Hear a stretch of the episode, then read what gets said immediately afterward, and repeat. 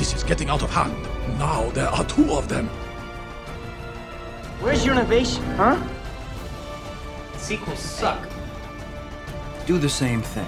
Everyone's happy. It's all about money, boys! Here we go again. Mr. Scamander, do you know anything about the wizarding community in America? I like that you got that kind of slightly old American accent. Tw- Just a on it. little bit, just just the hair, you know, not not overdone. Well done, mate. Hey guys, and welcome back to another episode of Franchise Fatigue. This is a show where we explore film series one movie at a time. I'm your host, Gabe Green, and as always, I'm here with Ryan Wall. Welcome, dude. Hi. Also, James is here. But uh, so today we're talking about Fantastic Beasts. Hi, James. Hey, how's it going? Glad to be here. Uh, so today we are starting on the um the spin-off series of the Harry Potter, you know, the Harry Potter Wizarding. I guess Wizarding World is the kind of title That's now. the word. They, the world. They, the term they have settled on. Is like the, the Wizarding World series, the spin-off Fantastic Beasts series with Fantastic Beasts and where to find them. Uh, before we get into that, I want to ask you guys if you enjoy, if you enjoy the show, to please uh, take a moment uh, to head over to iTunes, subscribe to the podcast, and leave a five star rating and review, and we'd be very much appreciative. And if it feels like I'm rushing through this, I am. I have had the worst weekend, uh, just a really nasty fever slash throat cold, like so bad I thought it was COVID. Got tested, it wasn't. I kind of wish it was so I could have it over with. Like if I'm gonna suffer, let it be that. Uh, but I'm I'm better now.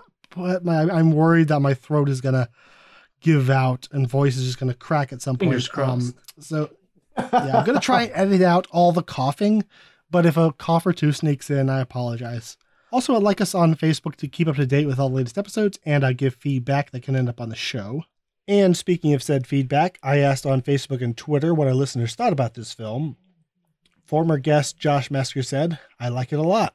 Mickey said, I thought it was really fun and enjoyed most of all the relationship between Newt and Jacob. I would, would have liked to see the beasts themselves featured more centrally in the plot, but I felt for the most part that Newt was still the main character. Can't say the same for the second one, unfortunately. Getting the uh, Crimes of Grindelwald slander in early, I see. all right. Uh, on Twitter, uh, Chad Hopkins, uh, another former guest, uh, at Chad uh, said, uh, I don't know if love is the right word, but I like this one a lot. It's wonderful having new canon storytelling that's not adapted from anything else. The Obscurus is fascinating to explore, and I like Eddie Redmayne a lot, as uh, as Newt a lot. I agree with all of that. Compellingly odd at JX Shram said, the slow change of Colin Farrell to Johnny Depp caused such a memorable and visible tremor throughout my screening of just, ugh.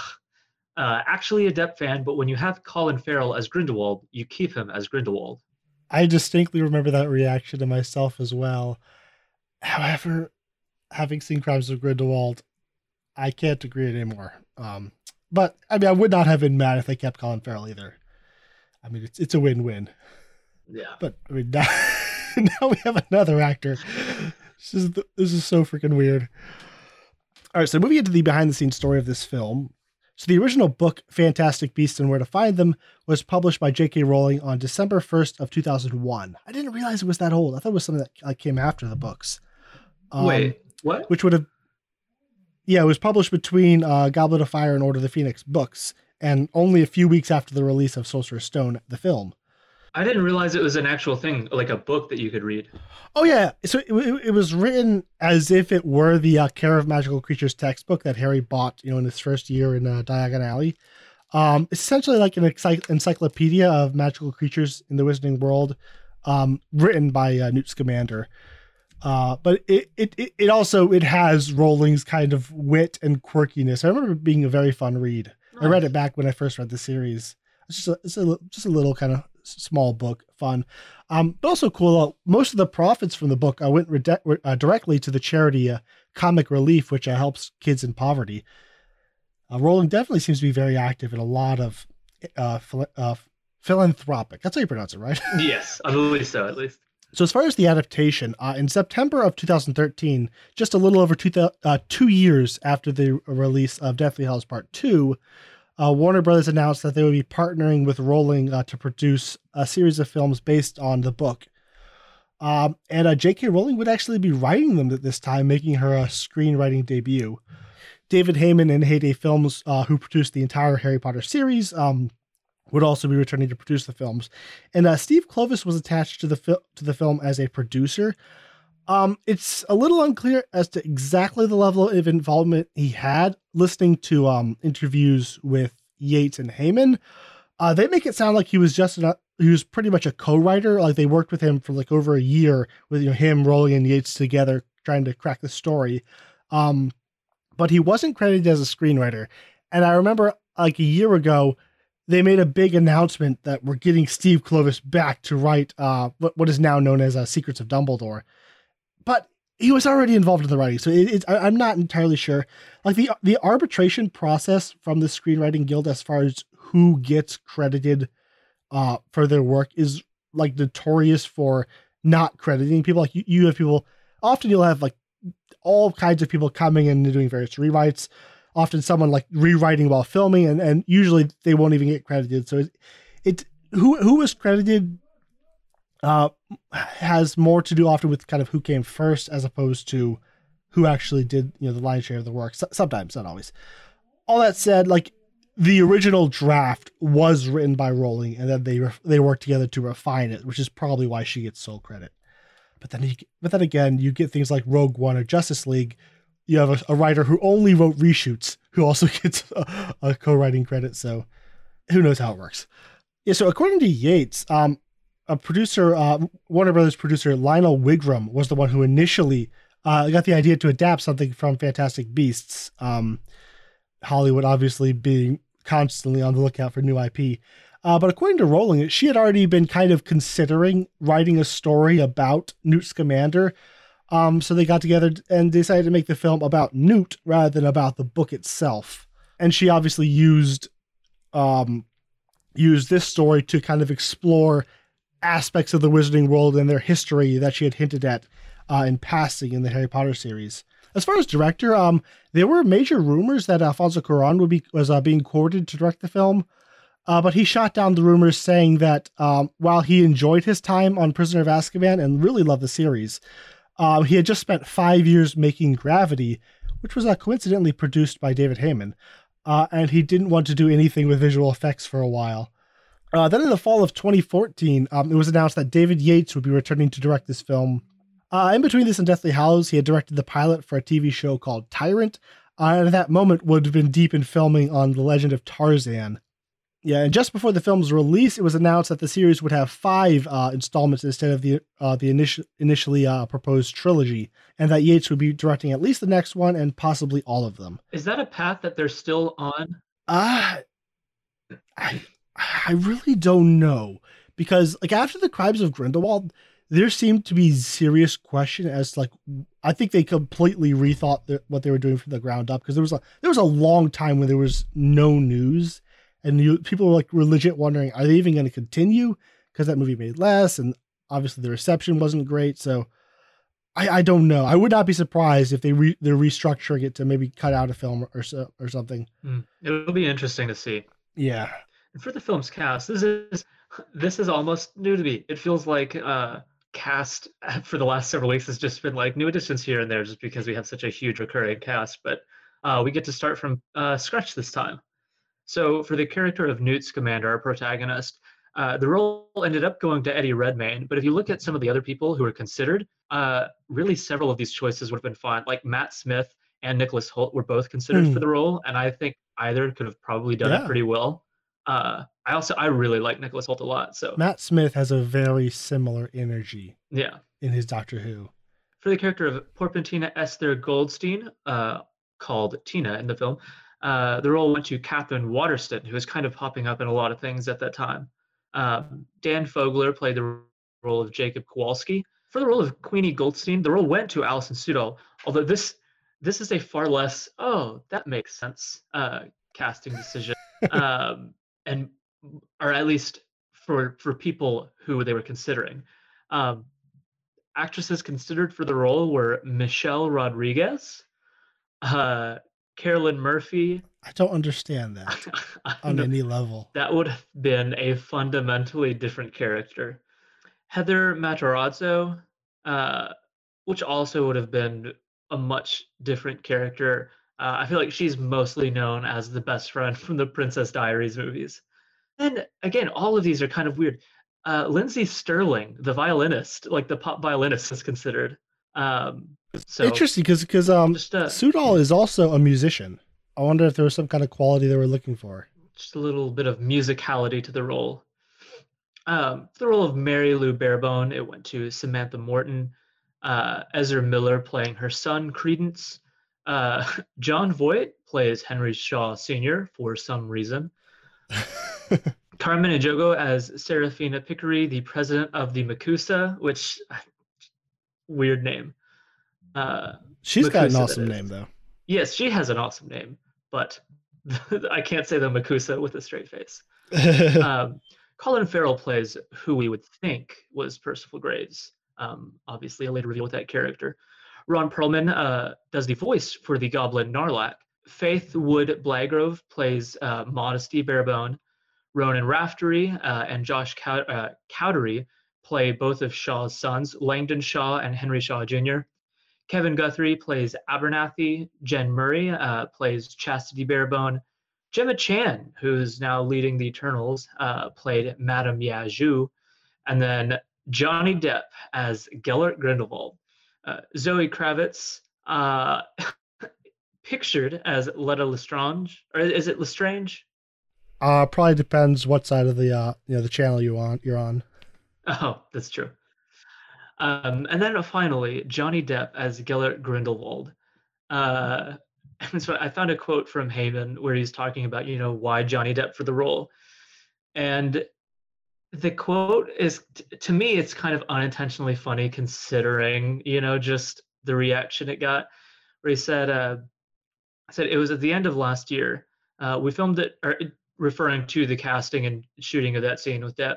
So we filmed it early this year because of availability. What we wanted was an iconic actor to play Grindelwald because Grindelwald is an iconic character who has a significant place in the story. His ability to persuade the hearts and minds, to persuade people to follow him, is essential to the story. He is dangerous in that way. We were looking for someone who is seductive and could be charming and could be original, who is iconic, who is a great actor. And that's what Johnny Depp is. He can be irresistible. He's powerful. He's created some iconic characters and not made the obvious choices when doing so. The unpredictability of the choices he makes is part of what makes him so extraordinary. And that was exciting for us. He was the perfect choice for Grindelwald. All of which is true, but just not in the winter of 2016 Not in the winter. And like, definitely, or for the few years after that. Yeah, and you know the few years before, where the the comment that to me did did feels like, oh man, that's this is not necessarily where he's at, or certainly not how he's perceived. Was this idea of Johnny Depp just making a series of bold and unpredictable acting choices? Where you know the joke at the time was just he was he was in all of Tim Burton's movies and he's just playing a very like variations on Jack Sparrow and stuff. So I don't know. Whenever you know, I didn't see this movie up until we were recording, but I knew he was in it, and I had seen what he looked like, and my thought was, oh, you know, another odd-looking Johnny Depp character. You know, he that character de- design looks like he just walked out of a Tim Burton movie, and so I was like, hmm, I guess that makes sense.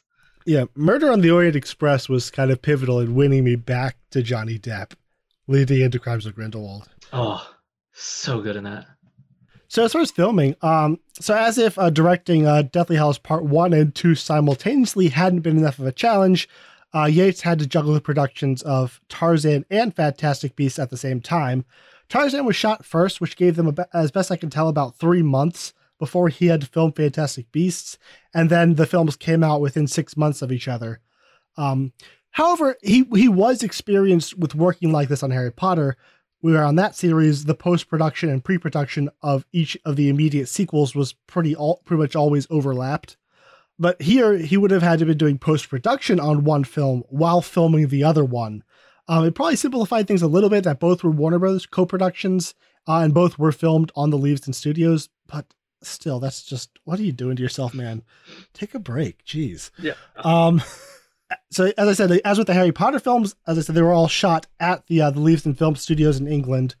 Uh, location shooting was done in Liverpool, uh, which stood in for for uh, 1920s New York City. They didn't actually film at all in New York in New York City. They uh, essentially recreated a couple blocks in Liverpool. Uh, I think that that aspect looks pretty good. French cinematographer uh, Philippe Rousselot uh, shot the film. Uh, he's worked with guys like John Boorman, Neil Neil Jordan, and Tim Burton. a couple of recent uh, big films he's done would be uh, Guy Ritchie's uh, Sherlock Holmes films, great looking movies, Mhm. uh, and The Nice Guys. Hmm, nice. And funnily enough, he shot uh, one of Steve Kloves's films uh, back in the 90s that he directed.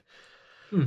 For the production design, uh, the wonderful Craig Stewart, uh, who served as production designer on all eight Harry Potter films, returned to design the world for Fantastic Beasts.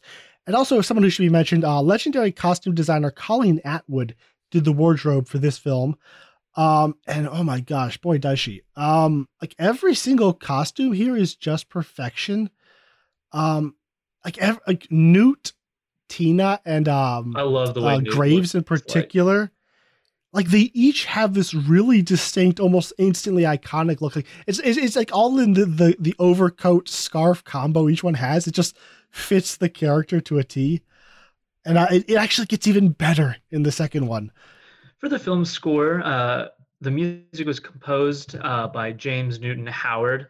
Uh, Oh yeah, yeah, and he talked a lot about there. There are various interviews. Um, I didn't pull any quotes, but there are different interesting interviews with him where he's kind of talking about, you know, the the line you have to walk between sounding familiar but creating your own new theme. And what's what's funny is basically the only composer who's ever really brought up in any of these interviews, uh, despite only having composed the first three, is John Williams. And like so many of the questions are about, you know, what's it like coming on board? It's always about like, how do you follow up John Williams? it's like they, nobody ever talks about any of the other composers who had worked from, you know, films four through eight. But, um, but also the the one interesting tidbit is it, it sounds like um, he was wanting to almost do exclusively new music and there was a little bit of pressure from warner bros to be like we have to the the opening notes have to be for a certain amount of time hedwig's theme and then you can transition into something and there was which I, I like that choice.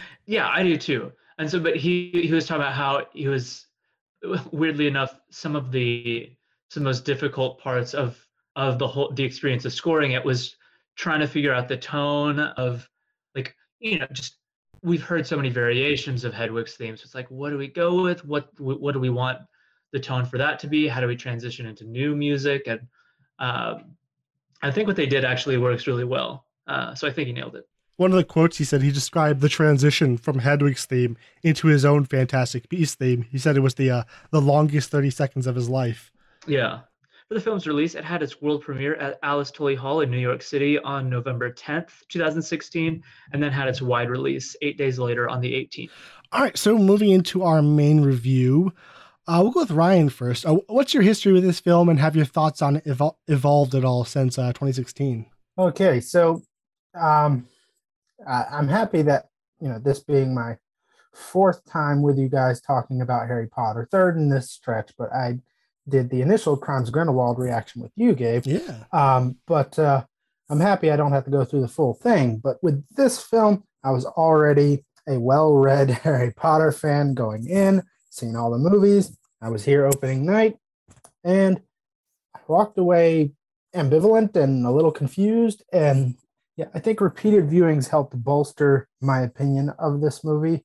Um, it is an incredibly dense film. I think it's uh, from the mind of a novelist trying to be a screenwriter, and uh, you know that that has its own uh, pitfalls that make it so that it's not fully digestible. I think in one viewing. So I think uh, your your view kind of has to transform a little bit based on uh, repeated viewings, or uh, even just marinating it in it over time.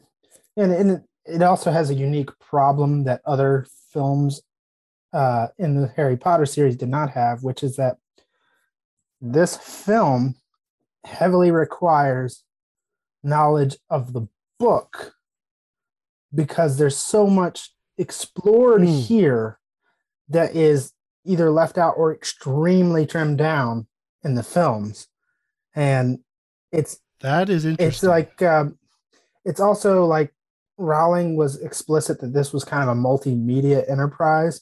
So you had a lot of content on Pottermore spilled over this. You had um, which I have not engaged with at all. I've engaged with a lot of it. It was a while back, so my memory on it is not perfect, but I should be able to help with that a little bit. And I did find though that engaging with that multimedia experience did enhance this. I, the best correlation I can make to this would be something like Star Wars, where there is films, of course, they're the they're, the bedrock, but then there's television shows, and then there's uh, comics, and there's games, and you know, so that's the best analog I can find for this. Uh, except I think this is considered canon to the novel universe in a way that the films are not. It's it's a weird mismatch of things. James, you this is your first time watching this movie. What did you think? Um, I don't know. Okay, so I will say I genuinely went in like pretty hyped for this. Um, and he's breaking up. Um, so I guess we have, to, we have to go without him, Ryan. Uh, okay, so Too bad. just to the thing is, there was a lot of teasing because you were wanting me to try to get into viewings before, uh, but I'm very jealous uh, and precious with my my movie time. Um, and so I, I watched it just the once for the podcast, but I'm I'm ready to rewatch it, and I think a rewatch would be uh, better helped by you know a conversation with the both of you. Uh, I think having this in between my viewings would help. But all that to say, you know, I I left the Harry Potter series really enjoying. Like this is I I mean I love the series, um, and I really love David Yates. So and I know both of y'all like really love this one, and so it was like by all accounts, I, I'm gonna love this. Like there's I'll tease Gabe about not giving it two watches all like all day long, but I have no doubts that I'm just gonna go in and, and really really enjoy this as I have all of the David Yates ones before. Um, but I I don't know I I wasn't really into this one, um, but I'm open and hopeful to being won over, and like I, I genuinely do want to be won over, and I think that it could happen because like y'all are saying, it's you know it's it's a movie that deserves rewatches, but first time viewing, um, I, I wasn't a huge fan. Well, we'll keep you around for a little while longer then, I guess. um, yeah. So for my history, you know, at this at when this film was announced, I was already you know a big Harry Potter fan, so went and watched it opening night.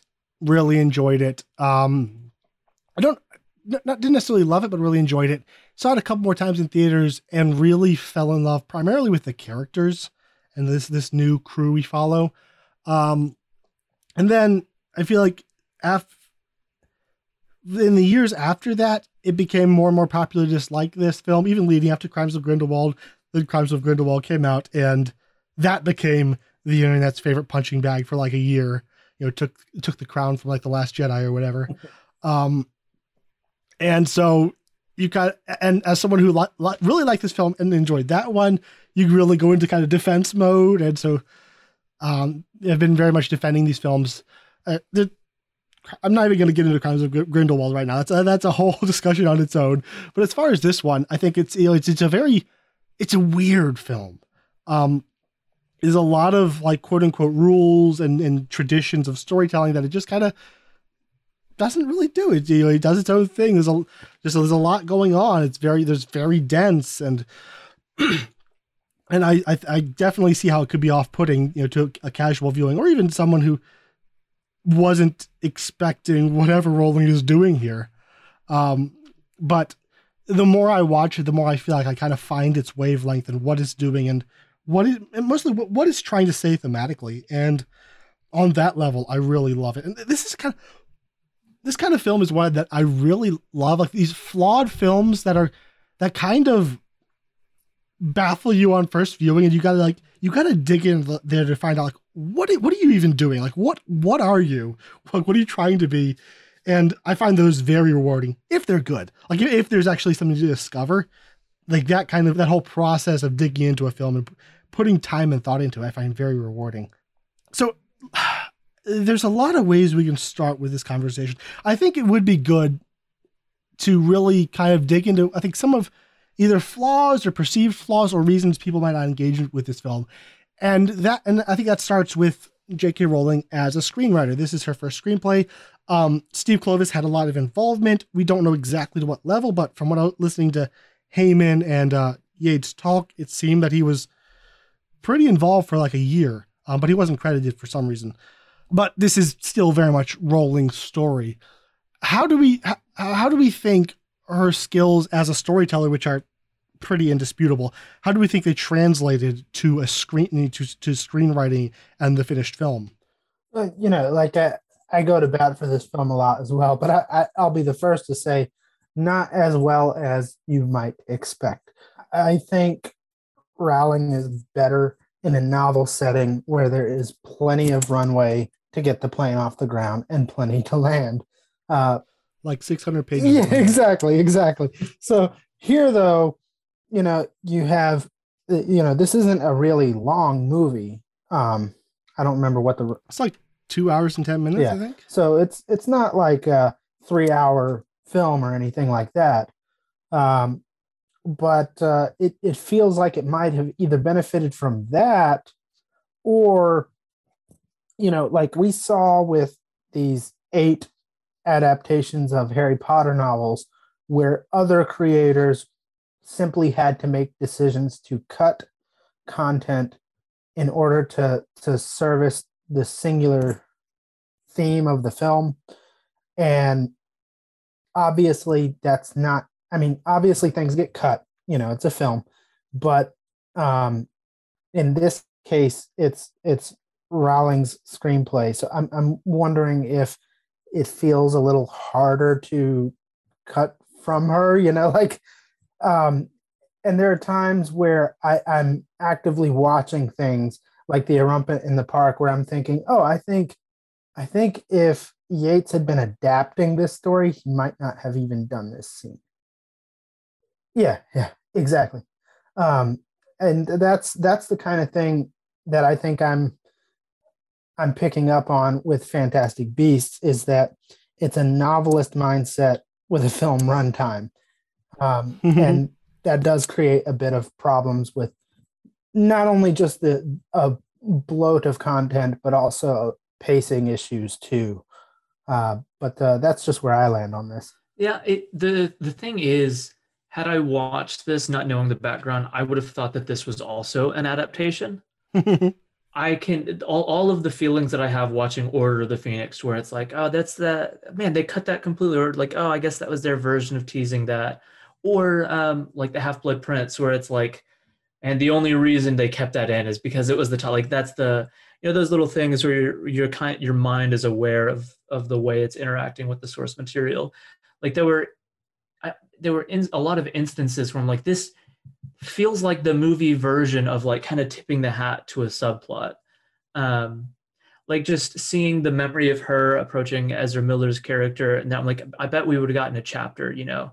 Like i bet like that moment would have been the movie being like, oh yeah, well there's this whole thing where like we got to go back with her in her flashback and do that and kind of her backstory, how she interacted. Like there was just a lot of things to me that felt like I'm seeing, and uh, I think the biggest one, and this is this is one of the ones that stick out to me the most uh, is just like the whole the the newspaper family, like the father and his two sons. Like I think in general, like the screenplay just feels like messy to me where it's there's all of these disparate elements of like the the second Salem, the Grindelwald, like just kind of saying at the very beginning, "Hey, Grindelwald's a thing," and then like never bringing him up until the end with the reveal that, I mean, this where like it really doesn't make sense unless you've seen the Harry Potter. But even in the Harry Potter movies, Grindelwald isn't like you have to be like, "Oh, that's a big deal because of all of the chapters we spend talking about him in Deathly Hallows the book. And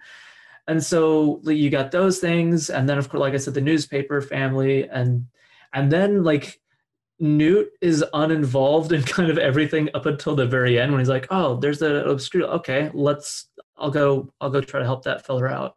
But it's like he, he hasn't really been involved in the the story proper. It feels like.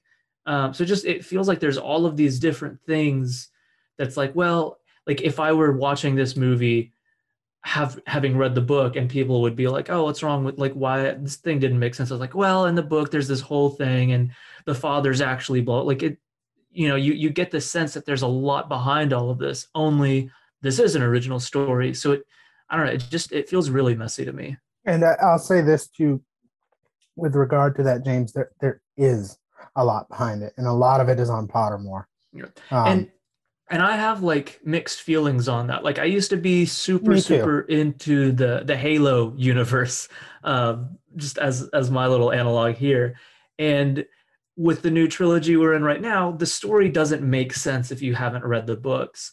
And so I find myself in this weird position of people like really insulting the new campaigns. And I'm like, because of the information that I have on the books, I'm really enjoying these campaigns, but I can't I can't pretend that's not an issue with them. And so I take it it's it's a very similar thing here where it's like I'm enjoying it because of information I'm privy to, but that doesn't necessarily excuse the thing itself. We made reference to something very much like that in our discussion of the Force Awakens with the First Order, and I, I think that that ties in here as well. You know that there's some groundwork that's laid elsewhere that definitely benefits the film if you know it, but it hurts the film if you don't. Well, co- coming at this from someone who has not read any of the Pottermore stuff, um, I, I think if you have a you know decent working knowledge of the of of the just the, the Harry Potter films and books, I, I think you could follow it pretty well as far as like what what what what Grindelwald means. And, and you say he's absent, and but for for me, he's everywhere in that he is the reason for just the way the world is the way it is in this just how everything within the wizarding world in New York is on high alert. It's just this pressure cooker of fear and paranoia and distrust and like borderline fascism. All of that being a result of what um of the threat Grindelwald poses to the, towards the wizarding world.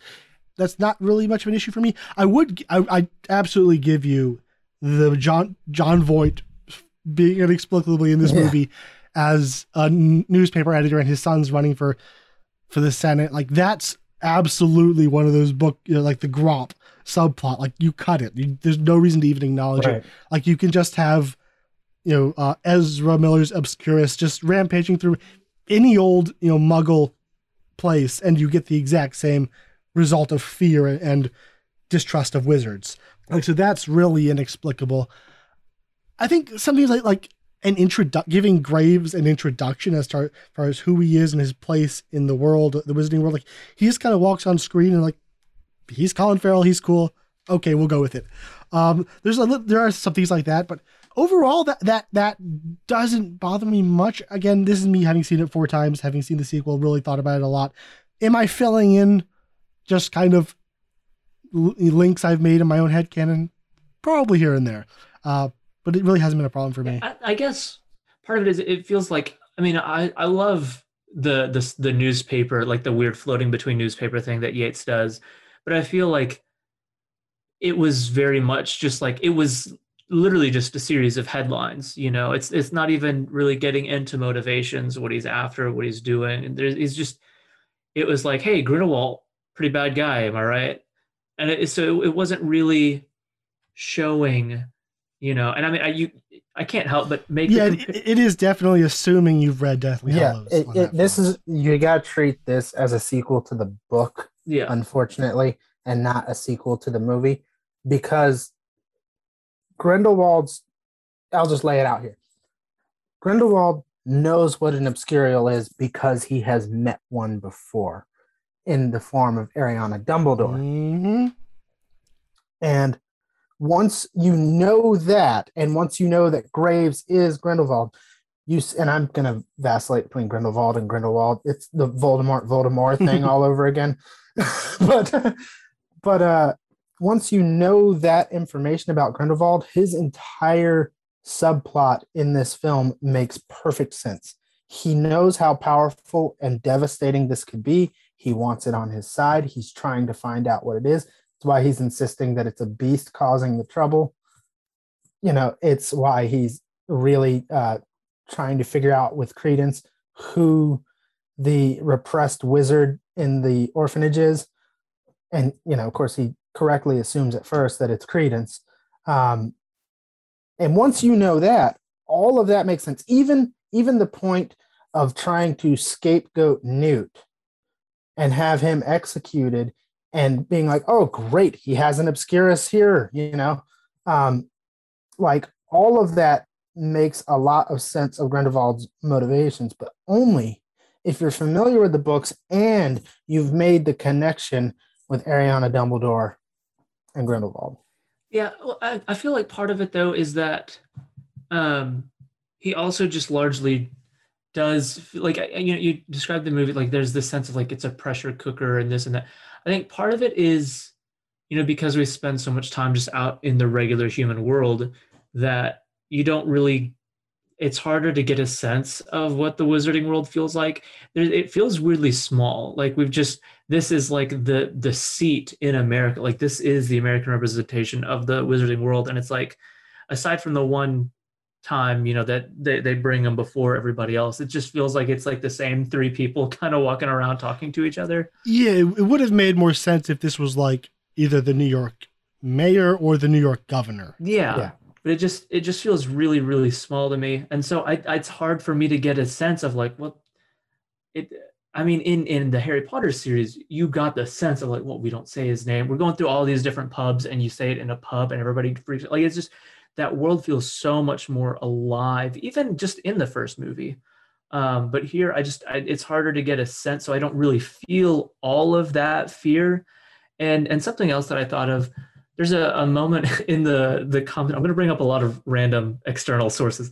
Uh, there's a, a, a comment that christopher lee makes in the lord of the rings the two towers commentary where christopher lee was talking about like his friend was talking to him after the premiere of the two towers and he was like oh you weren't really in that much were you or like you weren't in this one as much were you and his response to that was i may not be physically present but the presence of Saruman looms over every moment. Like that film can't escape the shadow of Saruman. And I feel like they were really able to do that with Voldemort in the, the Harry Potter series as well, where it's like you always kind of get the feeling that he's out there. He's on the edges somewhere. But here, I, I don't know, it feels like we're we are just kind of told, hey, Grindelwald's out doing stuff. It's probably pretty bad. Nobody really likes him and then there's just like this general unease among like the three or four government officials we see but it doesn't feel like you know there's it it doesn't feel like there's really a, a one-to-one connection being made there and then all of a sudden at the end it's like in a very weird reveal to me where he's just like Revelio. I'm like, wait, what was the what? All of a sudden it's like it's Johnny Depp and he's Grindelwald. And we walk away and I'm like, ah, you just felt I don't know, uninvolved in everything. And this is like the Scooby Doo unmasking moment, but it just, to me, it, it means so little in the moment. Well, I think part of it too, and and to your credit, more of this gets explored in Crimes of Grindelwald. But when you understand the primary conflict, like Voldemort was all about pure blood supremacy within the magical world and the oppression of Muggles. Um, but Grindelwald is a bit different. Um, you know, his mantra is for the greater good, and he believes in wizard supremacy and not only the supremacy, but in one thing that he and Voldemort differ on is Grindelwald just wants to do away with the statute statute of secrecy and just lord over them, you know. Um, whereas Voldemort is more like a segregationist, you know, Grindelwald is more like a, a directly oppressive to the mug- muggles. And I'm not saying no match because I hate that term. Mm-hmm. but but uh he's he's not a, so much a direct threat to the wizards. He's a threat to the whole the entire world order. Exactly. And that's the, interesting thing as we see in Crimes of Grindelwald he has immense popular support, which which Voldemort never had. Like it's a, it is a different dynamic and in that regard. And once you understand that dynamic, you understand that everything about the second Salemers is a credit to his viewpoint. Um, everything about the, to a lesser extent, and and I agree with both of you guys that the Jon Voight trio of, you know, Senator newspaper guy and conspiracy theorist son is like it's it's a bit extraneous but by having those people be in some way a tangential threat if if only to credence um you're bringing the conflict that Grindelwald represents to the fold. So it's not as obvious as Saruman, but everything with the strained muggle to wizard relations in America is exactly what Grindelwald is playing on. Interestingly, the threat isn't so much like what will Grindelwald do to the wizards. It's it's one like he'll try to rule over the muggles, which is immoral. But from a self-preservation standpoint, is that he'll awaken the muggles to our presence and unleash their wrath upon us. You know, break down this wall of secrecy that we've upheld, mainly for our protection. Like, like sure, the muggles we, we're, we're stronger than them on an individual level, but there are a lot more of them, and you know they're pretty good at killing as well. Yeah, they're um, getting machine guns now, so yeah. so, I don't care. Uh, and, and, and, and, and I, I am definitely I to James's point, I am absolutely importing a lot of Crimes of Grindelwald knowledge because for me, you know, it's one story they all flow together. Yeah, and all of this is probably part of the the uh, kind of the way I, you know, really dig into a text and struggle with it and figure out like what is going on here, you know, through like three or four viewings. So, yeah, not necessarily say you're wrong. No, you, are wrong. Uh, I, I think in a way James is right, but also like it it does, it's easier to track and and this is to the film's discredit. It's easier to track once you do have Crimes of Grindelwald behind you and you have repeated viewings. And it feels more thematically cohesive once you have all of that layered on top. Um, but I I absolutely agree. Like first time, most of this, I mean, I won't say it flew over my head per se. It just felt really undercooked. And I guess the last thing I'll say about it though is I'm sure a lot of it will flow and work better. Like with Crimes of Grindelwald being watched and with the rewatch of this as well. Um, but even so, it still just feels like there's some like th- this film in particular without utilizing something it just it feels like it's not connecting these things super well enough and that it's it's just minimizing any sort of physical presence of a wizarding world where again it feels like this one department is kind of like like oh boy we got some stuff on our hands but it doesn't feel like oh no what's going like n- not that you know that's the kind of presence and scare that grindelwald needs. He isn't voldemort but it just uh, again it just it feels like it's a small handful of government officials who are kind of you know trying to figure out stuff over here and we just we kind of have in the back of our mind like oh yeah it started off with grindelwald. I'm sure he's going to show up you know he's going to have something to do with this. Um so it's still it just it doesn't feel so going to the uh, the other side of the story as far as like her skills as a screenwriter you brought up how newt is very unrelated to the to the i guess the main quote unquote main plot for a lot of the film. And that, that was actually something yates brought up in one of the interviews i was watching. He talked about like when they were crafting they intentionally they were they came at this, but they wanted to make a story about outsiders. Like that was one of their marching orders from the start. And one of the ways he said they did that was to keep him. He said that they were getting notes from Warner Brothers like, "When's Newt going to join the main plot?" And he, he said that the reason they did that was because like that's what a normal action hero would do. You know, he charges into the action, places himself at the center, and propels the story. They wanted Newt to be someone who is constantly trying to pull away He's you know, he's pulling away from the main story. He doesn't. He's pulling away from the world of humanity essentially, and trying to do his own thing. Um, but and and so for me, this this comes to some interesting questions as far as like the like the quote unquote rules of screenplay structure. Um, in that, for me, I love every second Newt is on screen. I love watching everything he does. So when you ask, like, when it breaks the screenplay sorry, when it breaks the screenplay rules of not involving the protagonist in the main plot before the 30 minute mark or whatever like i'm like is that a problem? Like i, I for me the, the, the, this rules of screenwriting are they're they're great they're, they're more, like guidelines. more like guidelines. yeah they're excellent guidelines uh but if if your story can work without following them there's no it's not inherently a flaw to break them.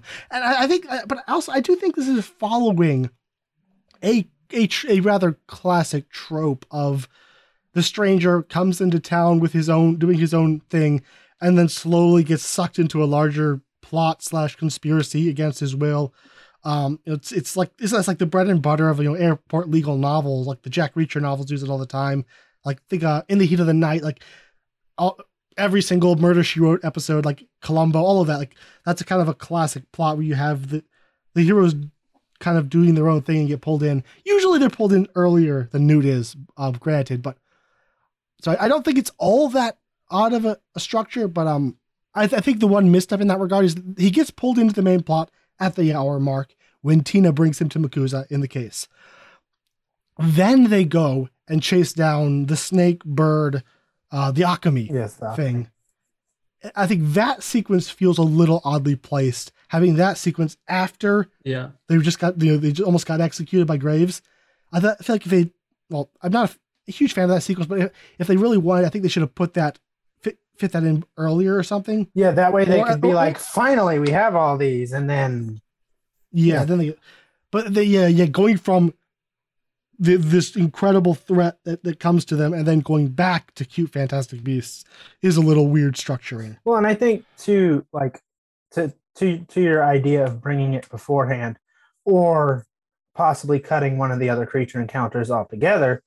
Um, one one thing you could do is or somehow or somehow working this into the plot like maybe grindelwald uses the Occamy as bait to bring him in or like or really hammer into the fact that they're looking for a beast that's causing all of this, and hmm, like they, they sort of touch on it, but they don't zoom in on that enough. I think. Uh, like, like like like we we have to go and catch this beast so maybe we can buy our pardons from MACUSA or something. or e- or even do it beforehand and then as they're catching the Occamy they're like aha we found the problem you know? Ah yeah, yeah. and then that is also graves opportunity to throw them under the bus for all these you know the things the obscurial is causing.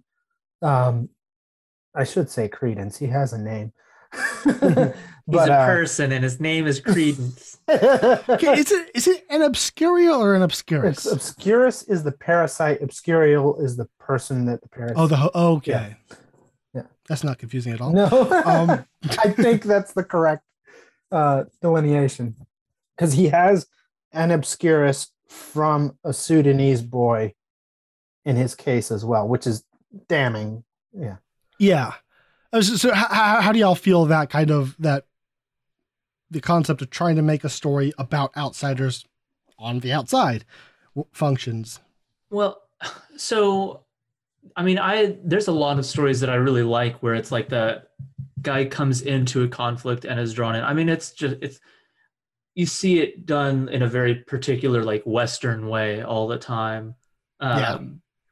I mean, it's still you'll still see it. Even I mean, Fury Road wasn't that long ago, and my goodness, Max is just along for the ride for the longest portion of that movie. Um, so like, I'm not at all bothered by the like there we have this pre-existing conflict that he is not necessarily privy to and over the course of the movie kind of gets drawn into but what feels different in this case is it feels like it's not as if he's kind of there doing his own thing and then slowly these things merge. It feels like we've got two different stories running concurrently. Um and so like there's weird it, it going back and forth between them feels jarring and because of how unrelated they are. I mean there's a relation to it in that you know like they're the the presence of these magical creatures running around is like it's affecting you know the the wizard security all of that stuff And it's being blamed for all the damage caused by. uh, yeah so like it, it has enough crossover but it, it still feels like we're watching two different things. And then like when those i mean one i do ha- i did have the same problem where it's like okay newt's brought in. He's he's like you know he's no longer being dismissed by the madam president. Like he's no longer being like it's he's he's in the story. And then we kind of go and do that sequence which i'm not the big the the, the whole roach in the teapot thing was it's like a little silly to me the whole slow motion thing. Um but even even that notwithstanding it even the way he was brought in feels a little weird where it's like and maybe this is just me bucking up against like wizard politics but just like immediate execution for like both him and um uh Tina. tina just like it just like no real I, I have a feeling that Graves was bypassing I think act- so, too. whatever actual. I do too, but again, it kind of it goes back had. to this thing feeling like really it's about like the government is just about 15 people in a building, whereas like, "Hey, Graves, can you take care of that?" And it's like, oh, "Okay, yeah." Like that, it just feels like there's no real system in place, and so he can just kind of like wave his hand, and all of a sudden, like these four orderlies are just like, "Oh yeah, we'll go in and kill some people." It's Yeah. just Yeah, I, I, I think it's it's a bit of both of him, you know, getting around the law, but also I think it is indicative of the state of the of the culture It's in corrupt, America. and there is a real fascistic angle to it all. I think it, it Um, would have helped if Tina had protested more and been like, "What? We haven't even faced trial." You know, like Yeah, it's, it just Some- it felt like you know they're caught, and then he's talking to him, and then like the next scene, like we're walking to our deaths, and everybody's just like, "Well, this is the way it works. Guess it sucks." But I don't know. It was it was just like says boom, something about the culture hap- over there. I think also, but it doesn't feel like an an intentional statement about the culture. It just to me it Uh, feels like it I- was. Mm. I will push back at about against that a little bit because Tina specifically knows one of the orderlies and is like pleading with her, and the orderly has just like completely detached herself. Like she does this all the time. You know, like Mhm. she's just like, "Oh, it doesn't hurt, Uh, darling." they have a room. Like, Yeah. They have the room where they do this. Like it's pensive acid bath of death. yeah.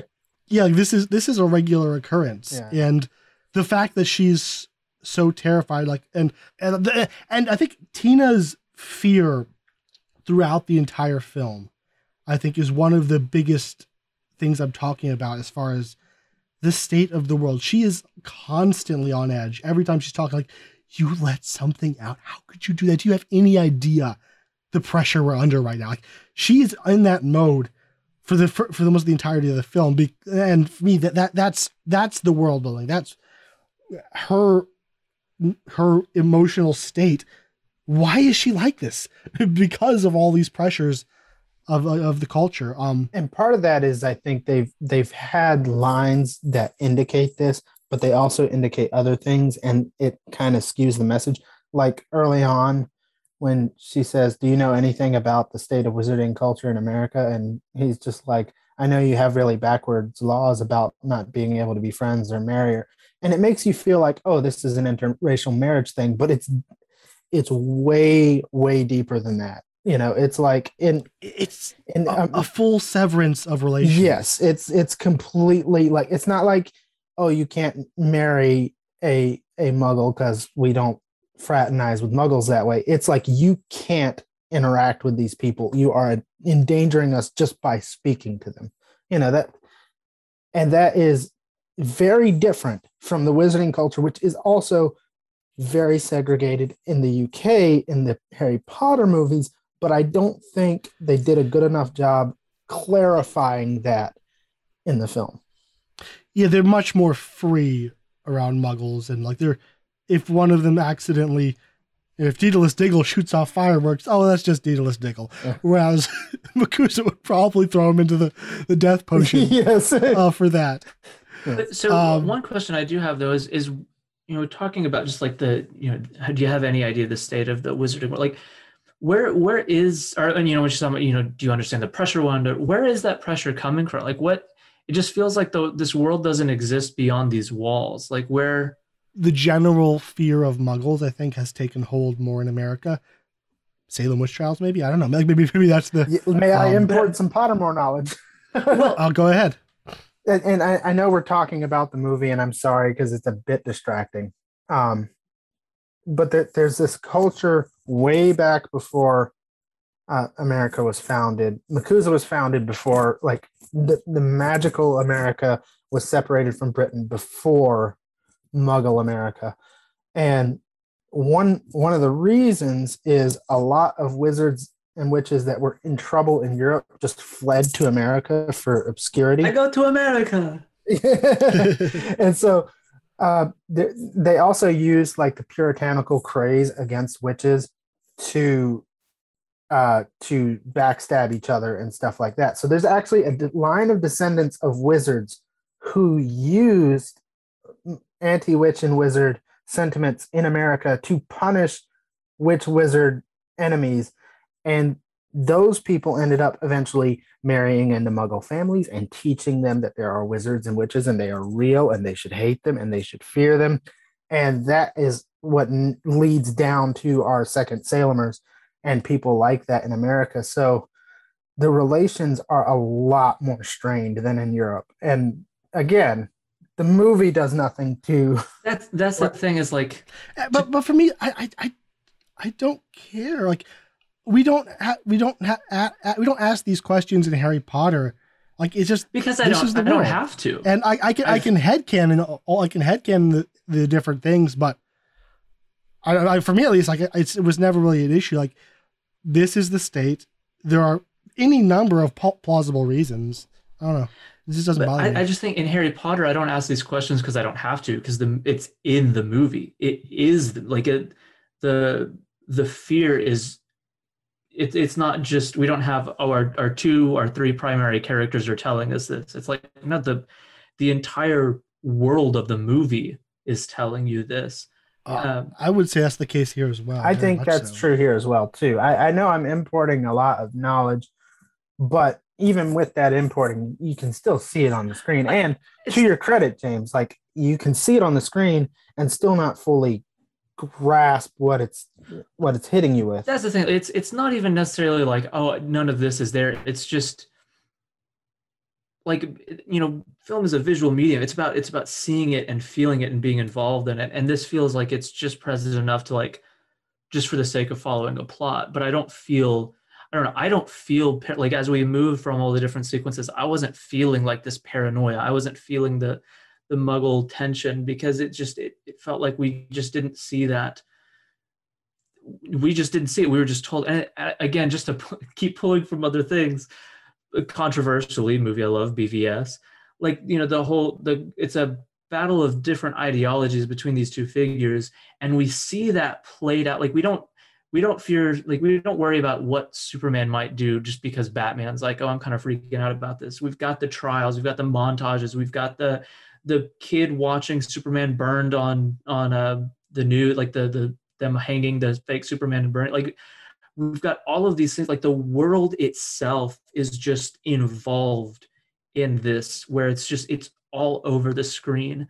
But here it just it feels like we're we're just being told by her like hey we've, we're we're under a lot of pressure. We're like we, we've got all this stuff Okay, going. But, i don't I, I, I don't I don't think this film has to build all of that. For uh, again, accepting you've read the books, you understand very much the fear Wizarding World has of exposure, and we've seen the way it is in England. Now we're seeing how that that very canonical, ever-present fear in the Harry Potter series plays out in America, and it's the same fear, just taken up a notch. And I think we very much see that notch i guess the, the because every single wizard we meet is enveloped in that. I guess the missing thing is the Harry Potter series had Hogwarts, and so we had an entire an entire community, a fairly large community that we got to see all these things take shape in.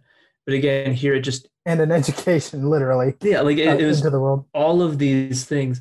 Whereas here it just again it just felt like we had a group of like literally enough people that you that you don't need really more than a than both your hands to count and they they all seem pretty uneasy and that's that's kind of what you got to go on but it it still it just feels i don't know. I i just i guess i don't feel that tension and that pressure.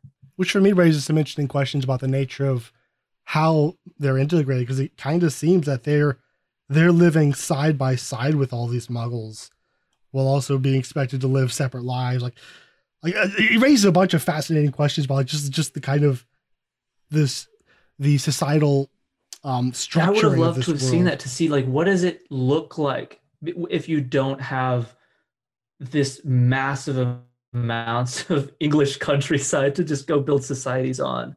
Like what does it look like to Mhm. try to coexist in New It York? looks like tina Um, yeah i think um i think one other thing cutting against the movie in this regard is the shaw family being so dismissive of the idea of witches and wizards it kind of undercuts the paranoia well, one, one of them is a full-on believer but yeah yeah that's true that is true but he, he's dismissed as the kook he's you know not the power Yeah. behind the throne you know so it's uh it, it does undercut a little bit that tension between the muggle world and the Wizarding World with the Wizarding with the Muggle world being so in denial that the Wizarding World exists. You know, if you had a second Salemer that was taken a little more seriously, um, that could help. But I think I What think if the also, second Salemer was the was the person that they're talking about, like was a senator or something, you know? Like mm.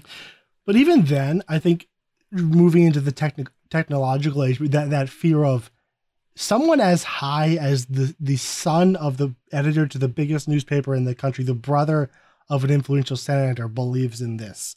Like this is getting close, like too close for comfort. Even if he's still considered crazy now, all it takes is one incident, that's fair. and he's there. I told you so. I have evidence. and that one Like, incident you- does like, come. th- like the mad prophets are already at the ready for a single incident to light the match, and they That's a could. great They're, ma- and thing that could have happened. Like that's a great like kind of political politically charged kind of in the in that part of the world where it's like, you know, somebody could just say like, oh, well, he's a crazy. It's like a crazy with access to the ears of the, you know, the owner of the newspaper and a potential presidential candidate.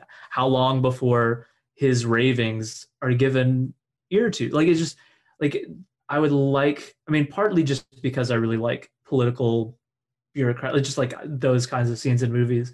But if we were to just spend more real time having like those real kind of conversations play out in full, as opposed to just like very short bursts of dialogue, um, I don't know. Yeah, I think it would be good if Graves was involved too, because then you could still be playing the Grindelwald uh, game and building towards the that. fear Yeah. mongering. Yes, exactly. Yeah. So you, you, you know, I, one thing I appreciate about you guys is every time we talk about a movie, we don't just criticize it; we brainstorm ways it could have been fixed. You know, so so I, I like that productive element in in what we do, um, and I appreciate that, James. Like we're we're not always going to agree, but I think all of us agree that there are certain times we could tweak things to make it a little. Listen, Hollywood writers just need to let me give all their scripts a once over. Is all I'm saying. exactly. All right, so I, I think we've kind of exhausted this topic. Moving on, I promise we'll get to a lot of lot of praises, but I, I do want to, I think, talk about the next big thing holding this film back for me. I think like just the like the greatest of Harry Potter, and that is Yates' direction is weirdly just okay here. Um, uh, as someone who established himself as such a truly distinctive filmmaker in the first four films, this movie it does kind of at often feel from a directorial standpoint, not a writing standpoint, from a directorial standpoint, kind of generic blockbuster. Um, and for me, I, I, I think that is probably almost entirely due to the fact that he was also directing Legend of Tarzan at the exact same time. The you know the films came out months from each other. There was there was there was no portion there was there's almost no portion of this film's you know pre-production, production, post-production that he wasn't also splitting his time with uh, Tarzan. And I think I think that hypothesis is, is bolstered by the fact that Crimes of Grindelwald is an inc- exponential step up from the directorial standpoint. So I think he was splitting his time, and uh, it's not bad. Like uh, the thing is, like the direction is always very effective and adequate. It gets across what it needs to, and it's ve- rarely dist- aside from the, the CGI, which holy crap. But aside from the CGI, from a filmmaking standpoint, it gets what it gets it gets done what it needs to do, but it's it's never has it doesn't have that flair that all of his Harry Potter films had. Like it doesn't or distinctiveness. It's just it's just okay. it's it's competent but unrisky. You know, the paint by numbers kind of thing. Mm-hmm. Yeah, as somebody who thinks like uh the Half Blood Prince and Deathly Hallows Part One are like among some of the most extraordinarily well directed blockbusters ever, this does feel like weirdly bland to me. Perfunctory. And it goes into like the lighting and the color correction in particular almost feels unfinished. This is like this kind of very flat, creamy, s- s- bluish, purplish kind of like like it doesn't there's there's just there's just a lack of kind of like contrast and just pulling out eh, distinct looks in the color grading. It's just like It felt like we're we're one like kind of digital pass over the footage away from like just what it looked like on the set in a way. Yeah, it, Yeah. It, it's it's like that, and and I, I don't think that's the case here. I haven't done enough research, but it's almost like we ran up to the deadline and did okay. This is good enough, you know. which is the ca- I'm pretty sure is the case for the CGI. Okay. Um, which because like this this the v- VFX in his films have generally been very good. Here, like they're not the worst I've ever seen, but ninety percent of them are also eh, not great. Yeah. Um, like there there's a real cartoonishness car- cartooniness to them, and that hurts. Like the scenes that are trying to be like really wondrous, like the scene like where they're baking the strudel, and it's like, oh look, isn't this magic awesome? And that is 100% a cartoon, you know, cartoon from 2003. Um, or or when we're going through you know the case and his magical menagerie, all these like a lot of really cool designs, but just the VFX are Yeah. just never there. and, and you see the difference in Crimes of Grindelwald with the case in particular, where you can see. Uh, Yeah, and, uh, honestly, and, and the creatures as well. The yes, creatures there. yes, yes, definitely. I, I the case is a great case in point. see what I did there? No, Um, but but I think um the like I know it's supposed to feel setty and kind of virtual and like an uh Newt's best attempt at simulating an environment for these creatures, Mm. but it does feel really steady. you know, like it's like I don't feel like I'm in a magical place where a wizard has kind of put up their best attempt at the creature's nas- best you know, natural environment. I feel like we're at a director's second best attempt at that creature's. na- There's also you know, I, I had a hard time fi- like getting a fix on just the geography. I think part of it I, it's it's magic. There is no geography. well like and that's what made there's it no rules. There's no laws. It's bigger on the inside. Yeah, but the thing, like, I don't know, there's always been a real sense of tangibility to the magic before. Um, like you just, like, sure, it's bigger on the inside than the outside, but when you get down there, it's a real place. And I think part of like why it was hard to really settle in on what this place was is it's something that I really like with him is his weird camera work. But I feel like a lot of like the kind of, and now we're gonna do a ri- like we're gonna kind of go up and do a barrel roll and then arrive at the next place he's at. It's like, well, now I don't, I don't really. I'm having a hard time figuring out where everything is in relation to other things. It just feels like we're kind of like It's magic. it- it's like the, tent. The tent is a good analog though because the tent. Th- This is Wow. where Hermione's beat a bag, Yes. where it's like it's. We have no idea how much stuff is in there, but it's all within an arm's What I- reach. But, the- but I the think thing that I got- conceptually the tent is the same, and the tent does have like a continuous geography within Yeah. within it. But, It felt I, like but I think this one has like weird infinities. Like there's Yes. like doorways that go off forever. Like I, I don't think I don't think the space is at all settled in here. Like I think depending where you turn, It's a pocket you dimension. go. Up, Yeah. yeah, and I, I don't know. It just it felt that felt weirdly communicated. Whereas the tent is really the tent is Yeah. just what what you see on the inside is what's there. What it felt like to me This was is it was that Like, this is that like- Daffy Duck cartoon where it's it's the painter just painting new things. It's like oh, and now you're over here. yeah, it's it's it's very abstract and like existentially terrifying in a way. you know? yeah. One thing about Yates's direction that I think is that is is not immediately visible, but I think is a, a massive improvement over at least I think I would say Deathly Hallows Part Two. Is just think about the way he directs actors in this film versus his last three Harry Potter films. Like that real austere stillness where kind of everyone just kind of stands there and fairly quietly delivers those lines. There's like seeing most like there's very little movement in the actors between each other. Like they don't have any kind of creative stage. Like all of that sense of stillness is gone. Like people in this film, they act like people. Like there, there's just there's so much more life and liveliness and movement in the interactions and the dialogue. It's like he kind of I think I, and I, I like that style in Half Blood Prince and Deathly Hallows Part One. I think it really became a detriment in Deathly Hallows Part Two.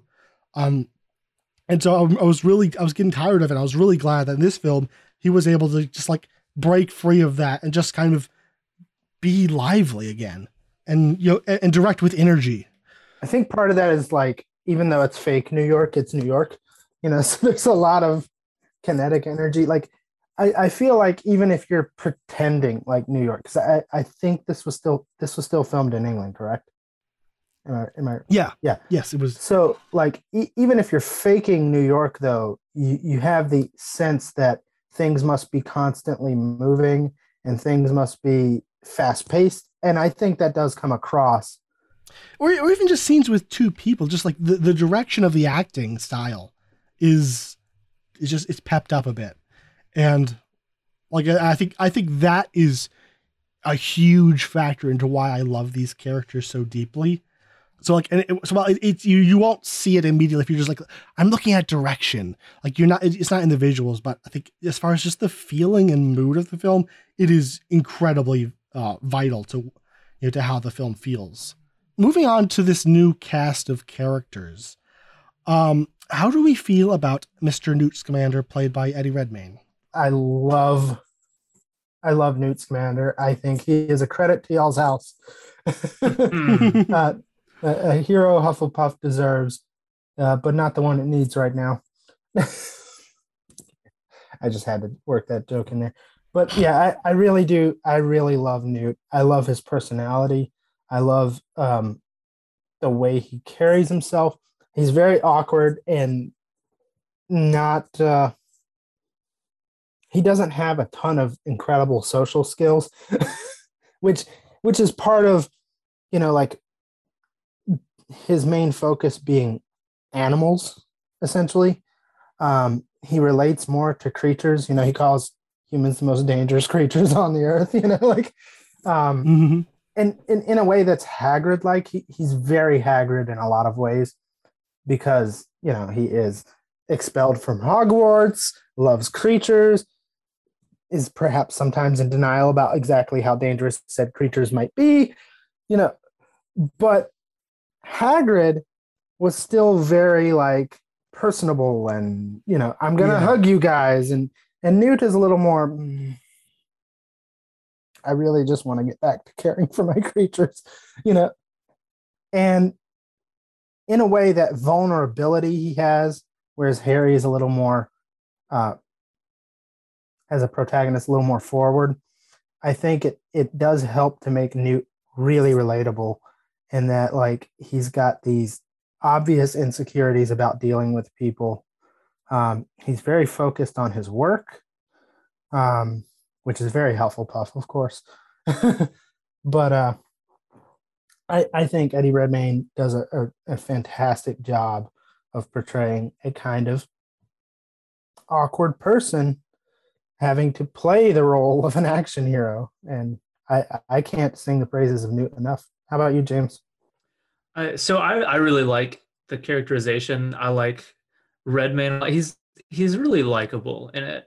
Um, like it's in a way that almost like contradicts his like impersonableness, like this kind of like shut in person. Because I'm like, oh no, I don't know, he's kind of a chill dude. Uh, he's he, I don't know, he just has this kind of his smile, his the weird like body language he has. There's a lot of things that just kind of make him immediately like enjoyable to watch. Um, I think the the only like the aspect of him that like as it went further and further on, I was like, maybe a little bit much is his like complete disregard for like the muggle world and everything like just the stupefying the guy and like um you know not seeing the issue with robbing the or you know, the thing potentially robbing the bank and then I, I was wondering like the Jacob was seen by the guy and he didn't obliviate that guy's mind. So it felt like he's like, well, the bank owner saw your face, but oh well. And he was just going to like leave him there. And then like the not knocking over all of these, just like thousands and hundreds Well, of thousands we, of. we don't know how much he was going to fix. He got he was like he was about to obliviate Jacob. He got knocked out, then arrested by Tina. Like so, Fair. he might have but it like felt, it's like when he got to the when he got to the apartment after the hippopotamus happened. Um, like he he obliviated that guy. He went and fixed the entire thing. So he might have gone, may well have gone back and fixed everything. That's we don't fair. quite know. Well, also, it, there's another um, possible UK to US difference here in that we know in magical Britain, they actually have like a whole obliviation department in in the uh, ministry. Um, and you don't you we don't know this yet, but uh, his brother Theseus is a ministry member. Um, whereas in America, they probably don't even need that department because they're so segregated out from the Muggle society. They're called the Execution Squad. Yeah, exactly. Yeah. But, but overall, I, I do really like it. It's just like the like three minutes of like knocking over all of these all of these priceless jewels and so I'm like come on dude. I love the Niffler. Um, for me, I love Newt, Newt Scamander on just like an absurd level. This I gets more like personal, just as someone who feels very awkward and at times kind of just on the outside of humanity. Sometimes it's it's we rarely see someone like this done well in film, like and almost never in like a big budget film. And almost never at the center. Yeah, and usually when they have someone, oh, this is the the awkward introvert, they're like actually a totally an extrovert with their own posse of cool kids around them. Like movie versions of an awkward weirdo are generally fairly fairly cool people.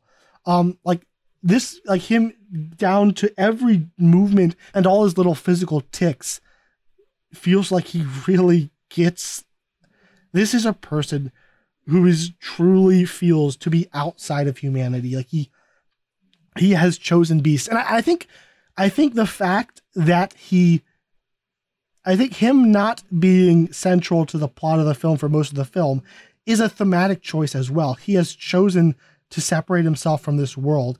And he, he had multiple opportunities throughout the film to place himself at the center of the plot and you know to figure out what's going on, to help Tina, to get the job done but all he is doing, he's trying to just find his creatures and get out of this story. He wants to be out of this story.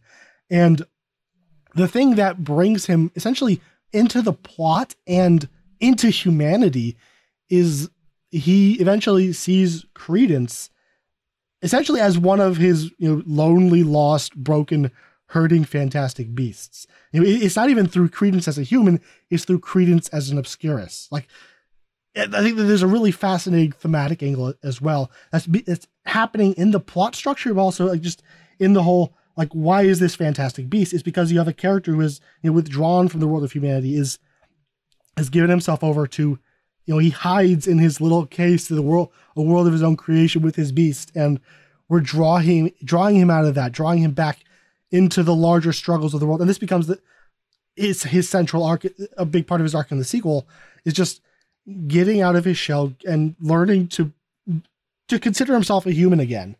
Like he speaks about humans separate, in, like as if there's something separate from himself in this film, and you and so like it's drawing him back through this wounded fantastic beast that is Credence uh, Barebones, and I think that that's really, I, I love that that aspect of his you know awkward social anxiety, whatever you want to call it, is also essential to the themes and the plot and all of that. It's it's one of those things where like it's it's a it's a plot that doesn't it's not immediately obvious, but I think the more you think about it, the more ties you realize there are there are between all the various um threads. And if this were a novel, you probably it probably would be told, uh, you know, a bit more clearly. But I, I you know I love searching that stuff out too. I think um also we have you know you mentioned him latching on to Credence as an Obscurus and and as evidence of that. He has an Obscurus in his case. And what's interesting is, you know, like with that that conversation with Graves where, you know, he says, Oh, so it's useless in its current state. And he's like, What this is a magical parasite that killed a child. What what on earth would you want to use it for? You know, I, I loved just the horror in his eyes. Yeah. And as he's saying that. But at the same time, like he kept this thing. You know, like he can't bring his if there is a creature to destroy that is it a magical parasite that killed a child that is the creature to destroy and even he is just like as long as it's over there you know like but I, I think he has he has a lot of pity for them like yeah because the obscurials they are outsiders like they're people who you know live a life of pain and suffering and loneliness and repression um and it's why he and Tina are ideal for reaching to credence. Yeah, and I love it.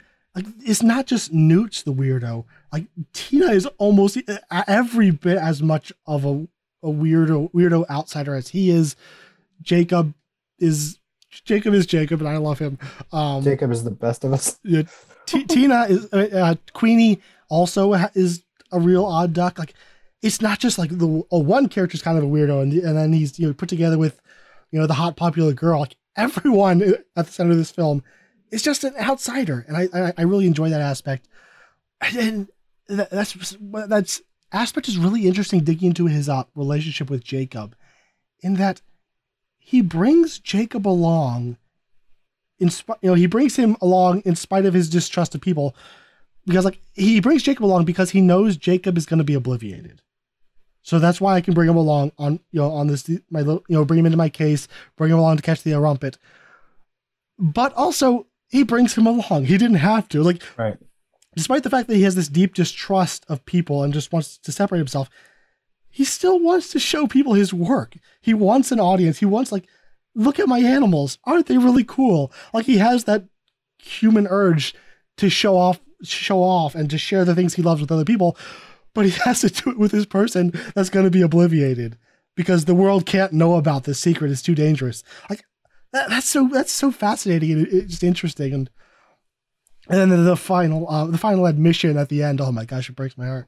There's a part of that too that um, not just wanting Jacob to see it, but he's also working on a manuscript. You know, and of course, mm. in the very first Harry Potter book, you know, right there in Harry's curriculum is Fantastic Beasts and Where to Find Them by Newt Scamander, you know, and so it is heartwarming to know that his quest to have these creatures understood and and not just something to be exterminated is in a way realized you know granted i think uh nobody in the magical world short of hagrid is going to appreciate his work to that degree you know but we do know that eventually if if not if only as an academic newt is able to break out of his shell enough to let other people see what he sees in these beasts.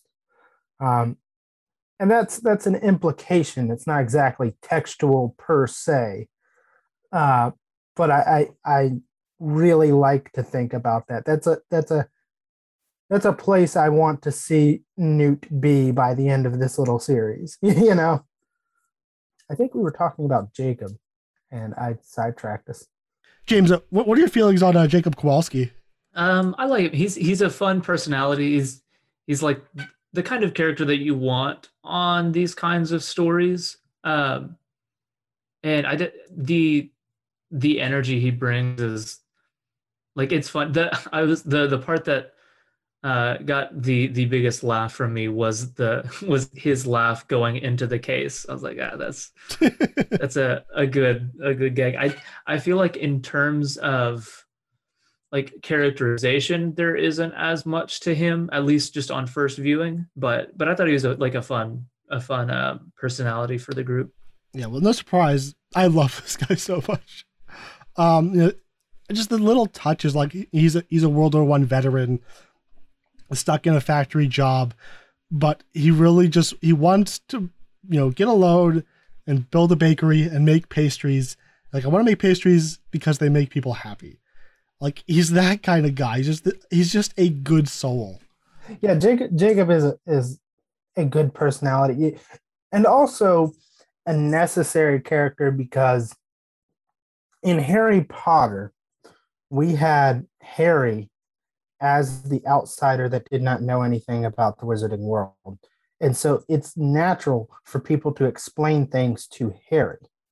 Uh, here in Fantastic Beasts, our main character is an adult wizard who has already gone through, uh, not all of it, obviously, but through his educational years and is living as an adult, is traveling the world. We need a viewpoint character with which random magical lore can be hurled at and it not be blatant that we're sitting there through exposition that no character would be talking about. So you need a Jacob on the team. And if you're going to have a Jacob on the team, Make him a Jacob. Make him a Jacob. yes, exactly. but I also to that point, I like that the the, the um having him doped up on uh, Murtlap venom for most of that time. It also it, it allows him to just kind of just go along with things. So we're not bogged as bogged down with all the questions he would be asking, you know, if like he was fully, you know, fully of his senses and dragged into this world. It'd be just nothing but questions and explanations. But having him kind of doped up, so he's just like, okay, this is my world now. I got it. Like he just kind of goes along with it. It allows them to, to bypass a lot of questions that would have had to have been answered because they know the audience. Um, know some of it already. Yeah, knows all, most of this already, so they can kind of very strategically employ the questions he asks and the explanations they need given, without just overloading us. Yep. And it's good that Newt is foreign to America too, because things about wizarding culture in America can be explained to Newt. Yeah. Um, and I I love that he he just like he views this day as just this really weird gift. Like he, he was stuck in his life, he hated it, and he, just this magical world has been opened up to him, and he knows the entire time that he it won't last and it's going to be taken away, but he's just enjoying it as it goes and going to you know get as much of it out, out of it as he can. It's just like a little lines, you know. I don't think I'm dreaming. What gave it away? I ain't got the brains to make this up. you know, he's he's kind of dopey, but all of that just adds to how lovable he is. I can't smile enough at the, the little pastry creatures at the end that he's like dreamed up in his hazy, half obliviated state. Ah, it's just nice. And just the, the, his and um uh Newt's slowly growing relationship uh, throughout the film. It was like, you know, people like you, Mr. Kowalski, don't they? Well, I'm sure people people like you too. No, not really. I annoy people. hey, that's me. Representation. Um, and like they're they're bonding over both being soldiers. Uh, you know, you know, of course I fought in the war. Everyone fought in the war. And I worked I worked mostly with dragons, Ukrainian Iron Bellies, Eastern Front. Like I want to see that movie, like Ukrainian Iron Bellies on the Eastern Front. By the way, it's amazing. Same dragon, same species of dragon as was in Deathly Hallows. Hmm. Wait. In really? Uh, the Gringotts one. Yep. Okay. That was a Ukrainian Iron Belly. And, and just the, the various adventures they go through, like the Niffler in the jewelry store. I, I just I love Yates' sense of comedy. Like just going by the window with the Niffler post there and the ju- the necklace slowly sliding off its arm. The, the, the, I love the, the Niffler. Nif- the Niffler is the greatest creation of the Harry Potter universe. Just like full stop. That's it. It's just like the baby Yoda of the Harry Potter films. Uh, how, how are you feeling about the Niffler, James? Uh, I'm down with the Niffler. He's very cute. Just the, the amount of personality they give him just like his the way he breathes and little chittering like my favorite joke with the niffler is when he's like he's quickly opening all the drawers but he's like he's looking so fast he's not even looking in the drawers he's opening. And so one of the times he pulls it out the niffler's like right there and he just shuts it back like he like he genuinely missed it. I like when he's like la- in the bank he's like laying on his back all like fat and happy on a pile of gold and just slowly shoving a gold bar in his pouch. Yeah, yeah.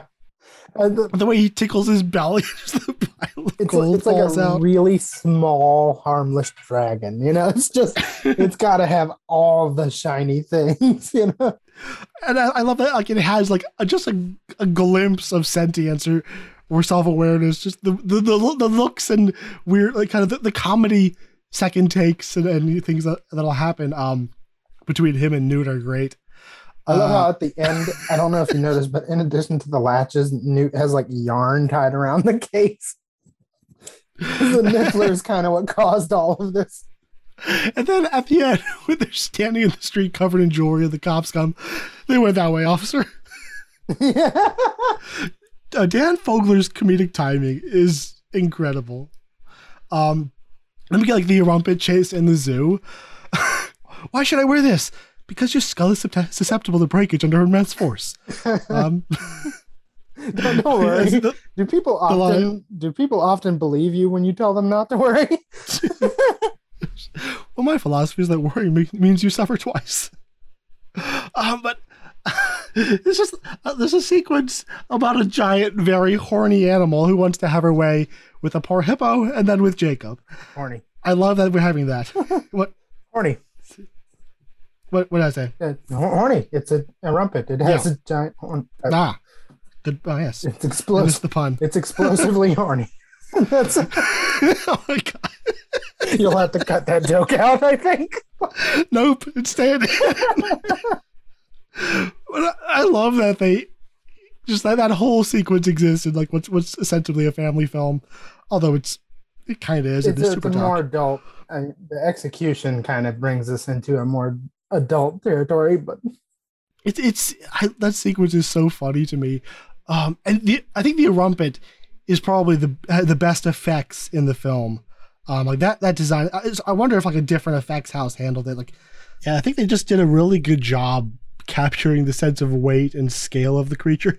just the weird little pig eye, the piggy eyes it has, the, the very small but active intelligence. Like when it, it sticks his horn in the tr- in the trunk, and then at the, the look of anticipation, and steps back and watches you.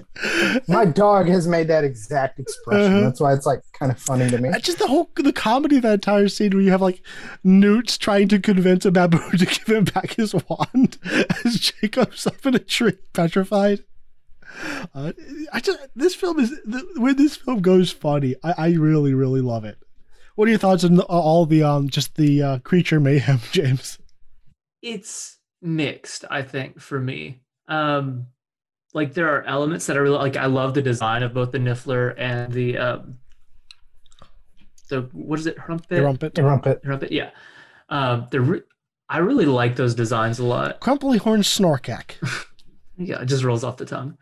Um but I feel like it's i mean it's part of my issue with just the script where it feels like it's like it's being a different movie. Um and so in a weird way it like i feel like most of the sequences to me at least just feel like they go on like a little too long. Um i don't know. I think some of this may just come with like rewatches where you like you just end up things become more familiar to you. You're like oh this this is the part where they do this and you just kind of like lose yourself to the fun of it. But like the my first time watching i was just like eh, i mean it's, it's a fun time i guess. But it, it wasn't like i don't know. I feel like such a debbie downer i don't want to. But i was like Ryan, do you have a good opinion? Unlike James, I, I get where, like, um, we mentioned earlier, the biggest offender is the the Occamy. Is is that how it's said? yeah, Um, is but and the demiguise in the same sequence. Although I, I the feel demiguise is cute. yeah, I feel less. i like that i like demiguise. that guy i want to chill with that guy Yeah.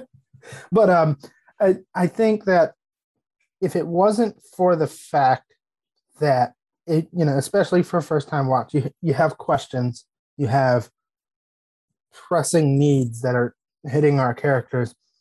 And then we have these moments where that that is all sidetracked for what feels like and and essentially is just goofy monster time.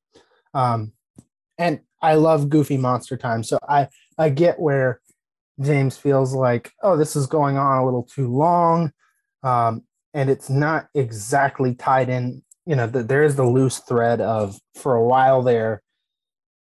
They're thinking maybe Newt's creatures are the uh, Obscurus that's terrorizing New York, but uh, but I think they're fun enough to where I, I don't feel too bad about them. I think the the Occamy is a weird scene. Like it, it's one of those sequences that looks like you could tell very clearly that each actor was filmed like alone on a green screen. Like it's, it's just a weirdly stitched together.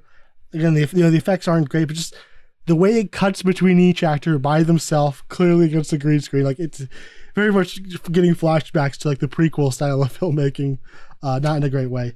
Although the concept of just the the size, the way it changes in size, the way it jumps it jumps into the teapot and just keeps going in, like there's there's some cool stuff happening still. I love the idea of the Occamy. I, I I even love the the idea that the demiguise has been with Newt so long that it's just like secondary caretaker. Mhm.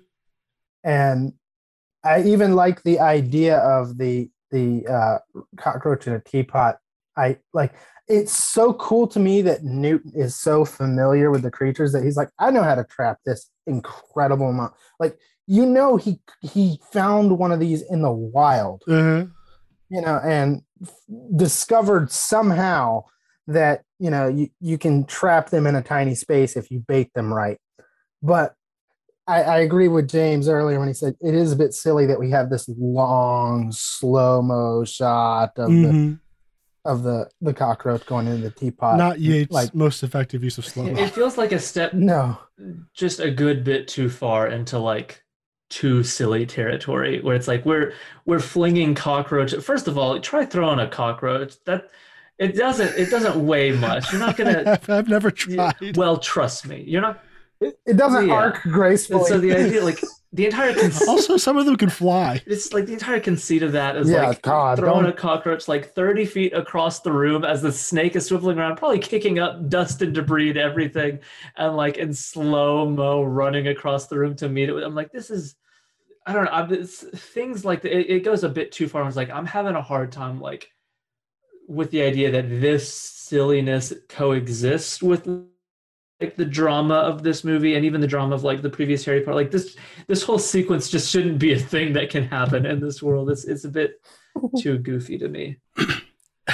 One beat I really like is when you have the uh, the demiguise on Jacob's shoulder, and then it vanishes and the camera pans over, and you have the the uh, Occamy's just giant face staring very intently at the cockroach in his hand. And because because we know that the demiguise has like slight prescience, but it's based on probability. Mhm. And the moment he ditches, you know that uh oh, you know, like, I, I wish they played more with that. That's such a cool idea. yeah. it is, it is. But I, I love just triggering that, like you know, saying that he's hard to catch because he can go invisible and because he has a probabilistic understanding of the next few minutes. And then like the fact that he ditches tells you like, oh, these guys are in danger. Which of course, you know, it's a silly scene, so they're not. You never feel that danger. If they had done that with like, and then like immediately Graves comes in. It- it- Like- it's a comedy. Uh oh, they're in trouble now. Yeah, yeah, exactly, exactly. Um, it, but you're right though. Like it has such dramatic potential to be used um, in a cool way. That being said, I, I do love the idea of the demiguise just being like, "Bye." Uh, that, brings us to Tina, uh, played by Katherine Waterston. Uh, it's another character that I, I really love. She, she's this very sad, almost pitiful person. You feel like she's someone who like life just has not gone well for her at all in many years, despite her so desperately trying to do the right thing at every turn.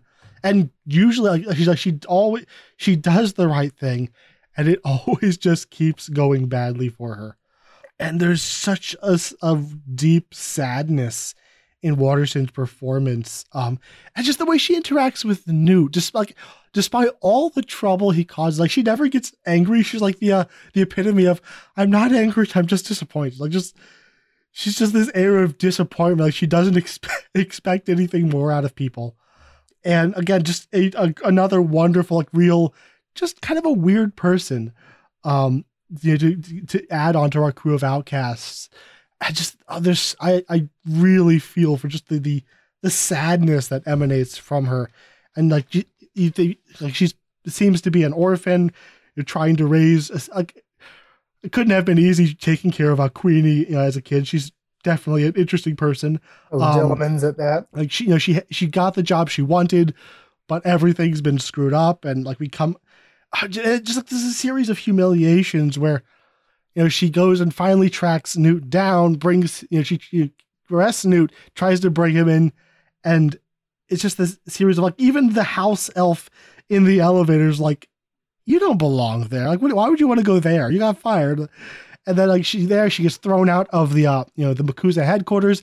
She goes down to this like dingy basement level desk and immediately has to hide behind the desk as an angry supervisor comes over. Like it's just this series of humiliations um the character has to suffer um and then finally when, when she you know she brings newt in as in what what should be her moment of triumph and then just again in, in front of the entire wizarding you know con you know united nations or whatever just everything just keeps going wrong for the poor girl Yeah, she gets Um, executed for her troubles. exactly. Um, just, and I, I, I just the performance, everything about it, I, I really, really enjoy. Um, her as a character, and just like the, the her and Newt just fit so well together as just two dorky kids who Yeah. they should get together. I, I love the aspect I like of her the most, and I find most, uh, in a way, relatable. Not that I've ever experienced something like this, but you know, you can empathize with what she, it feels like she was once a respected investigator, you know, and is now just discredited and discarded, and she's looking for her big scoop, you know, and Newt seems to fit the bill because there's some kind of beast terrorizing New York. And lo and behold, here's this immigrant with a case full of beasts, you know? And so she's looking for her, her golden ticket back into the good graces of MACUSA. And it's, but it's not even just that. Like the moment she fi- realizes that this is not going to be what be- brings me back in, she's still going to stay on the case and make sure it gets done right. Right. make sure Jacob gets taken care of. He doesn't get hurt. Like even we, we like she, yeah, yes, she does want to use him as that that, but even after that doesn't happen, she's just gonna be do her police work and make sure it gets done. yeah, it's not like a Slytherin ambition for ambition's sake kind of thing. You know, it's Yeah, it's more of a, you know, like this is who I am to the core and I can't stop doing it kind of thing. the thing that got her in trouble was trying to protect an orphan. Yeah. Yeah. Which is deeply sad. That the, we need to get to Credence at some point because that is Mhm. Any thoughts on her, uh, James? So I've always really liked Katherine Waterston. Like she's just like really adorable to me. And uh she pops up here and there. I'm surprised she's not more like well known, but I've always liked her when she shows up. Um I mean I don't think I have like the love for her characters that y'all do, but I, I like her personality. Um it's a, a fun character to to be with. And um I, I think the only so part of why I don't know if I'm feeling the same way is some of like the the I guess the humiliations feel like played for laughs, like with like the ducking behind the desk and stuff. Like that, it. I I never end up getting to the point with the character I'm like, oh man, I just feel for this poor girl because it just kind of feels like. Like oh nothing's going my way and we kind of move I don't know it it doesn't feel like we dive into like that kind of person a lot so so I mostly just experience the character as like, oh, I I really like Katherine Waterston. I think she's fun. She has good chemistry with Newt. Um, but like the that element of her character to me doesn't like really sink in. You're a heartless Yeah, bastard, that's just because you're a terrible person. No, no, I, I don't know. It's no, I'm, I'm, I, I, I get what you're saying because I, I feel like we, we spend so much time on the fun adventure stuff that like those elements with the characters they they feel I don't know it doesn't feel like I we dive into the any any of those pieces really we're just like they're they're there and you can think about it but it's not like really involved well, we do have during her pensive execution, we have the confronting. Uh, what's her name? Bare Bones. Uh, I want to say Susan, but Susan Bones is a different person. Oh, Mary Mary Lou. Lou. Yep. Okay. Yeah. Uh, with with th- with that whole subplot, we we get to see glimpses of that as she's getting ready to be executed, and then her opening up to Newt about that situation. Like at that point, we can recontextualize. And again, this is another one of those like it's better with a second viewing things. We can recontextualize all those laughs at her expense to be more pointed than they are in the moment. and maybe I was I was never laughing really, um, and like I I I, I truly I truly don't get what you're saying. Like for me, like this is being radiated every single second she's on screen. Like whether she's ta- like, just the way she looks at people, watches people, and Uh, Just the, the look of disappointment she gives Newt when he starts to sneak out of their apartment. Like it's just like, everything about her just radiates this kind of this this personality. It's, it's in the performance at every I, I think part of it is it it feels there's not a lot of like real scenes of like extended dialogue where like people just kind of being the the people they are. And so because of how forward moving it it feels um I, I don't know. There's just there's a there's also a sense and this may just be like a like just some sort of weird subjective thing but like it feels just like like movie character kind of thing like like we, we've seen the character before who's like who messed up. We find out we get the flashback later and like oh man. Like it's it, it, feels like it's like okay that's this care like that you, you're that kind of character. Um because it, it i don't know. We just we don't get a lot of like dramatic dialogue between people where it's not just doing some involved in something else. It just it feels like i don't know. I, I I could not disagree more. I like it's it's there in every frame, like as in like I, I don't need dialogue about it. It's it, I, I'm seeing it every second she's on screen. Well, also there, there, not just the the scene. She talks. She bears her soul to Newt about it. We see glimpses of it in the execution. We see it uh, again towards the end when she's pleading with Credence. So, and granted, it's not in there as much as it could be.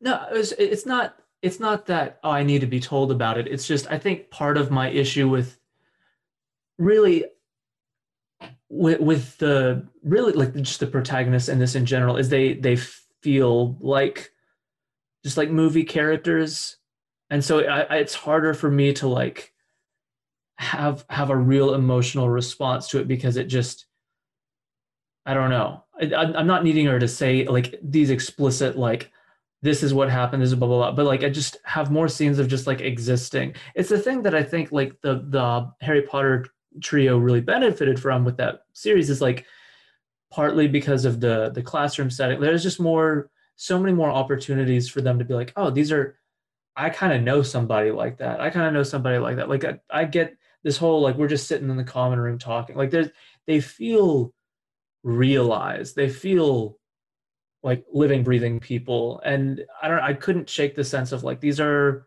these are the movie character like this is the this is the person that she is. Like this this is like the general template movie character they've used for her. This is a general fun uh kind of dopey but lovable sidekick they used for kowalski. This is the gen like it's it felt like there were templates used for all of them. And so it's i just had a hard time like really emotionally responding to a lot of it It's funny because I love one of the reasons I love these characters because I I cannot think of anyone else quite like them in movies of this type. Like they're they're very unusual character types for this kind of movie. Yeah, I think it's actually the opposite. I think the trio is more template. Um, yeah, i- exactly. And and, and I think uh, Newt and Tina are vastly better drawn as characters than the trio is in the movies. In the There- books, you have a lot more. yeah, n- n- not kind of the books, but I think like if I if I were to pick the better character, just the better drawn cinematic characters, I would pick Newt and Tina over any of the tr- of the trio Yeah, from I- the films. I definitely would go the reverse. I feel like like I, there's definitely like I certainly wouldn't deny that there's like template stuff going on even with that trio, but the thing a lot of template like they just they come from like a very real like places and so it's like is Ron kind of a like oh he's that kind of character yeah but at the same time I know like I've I've had experiences with tons of people who are like, if this were a movie, you fit seamlessly into that kind of character. And so like they can fit a template while still feeling like entirely believable. And so a lot of that to me comes from like it, it's it's not even so much just just the template, but also just it, it the dialogue and the performance and the way the scenes let them live and breathe. And to me, like the trio of Harry Potter, like they live and breathe. They're they just feel so fully realized as human beings that in this it just to me it still felt i don't know it felt like action adventure movie leads I, I that's funny. Like I think these characters. The reason I lo- I think they I think they get more much more time to exist and be people here because the Harry Potter films are so rushed. It's just they're, they're going from beat to beat to beat. aside from like one or two That's weird, we get so little time to exist with I them as feel like characters. even this film is all about because they were separate from the main plot. It's all about existing with him as see to me it's like the some of the harry potter films may be rushed but we're rushing from s- tons of scenes that facilitate that kind of living and breathing like whether it's classroom scenes or common room scenes or any of like which we get like four of in the last five movies.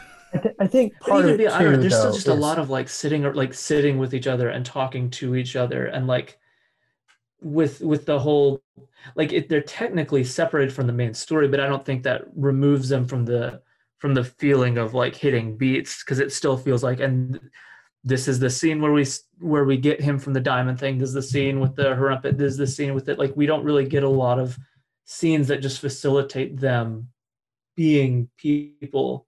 And when we do it's it's it seems like where she's talking about who's that in the picture and that doesn't really there's not really a lot to that within this particular movie i feel like.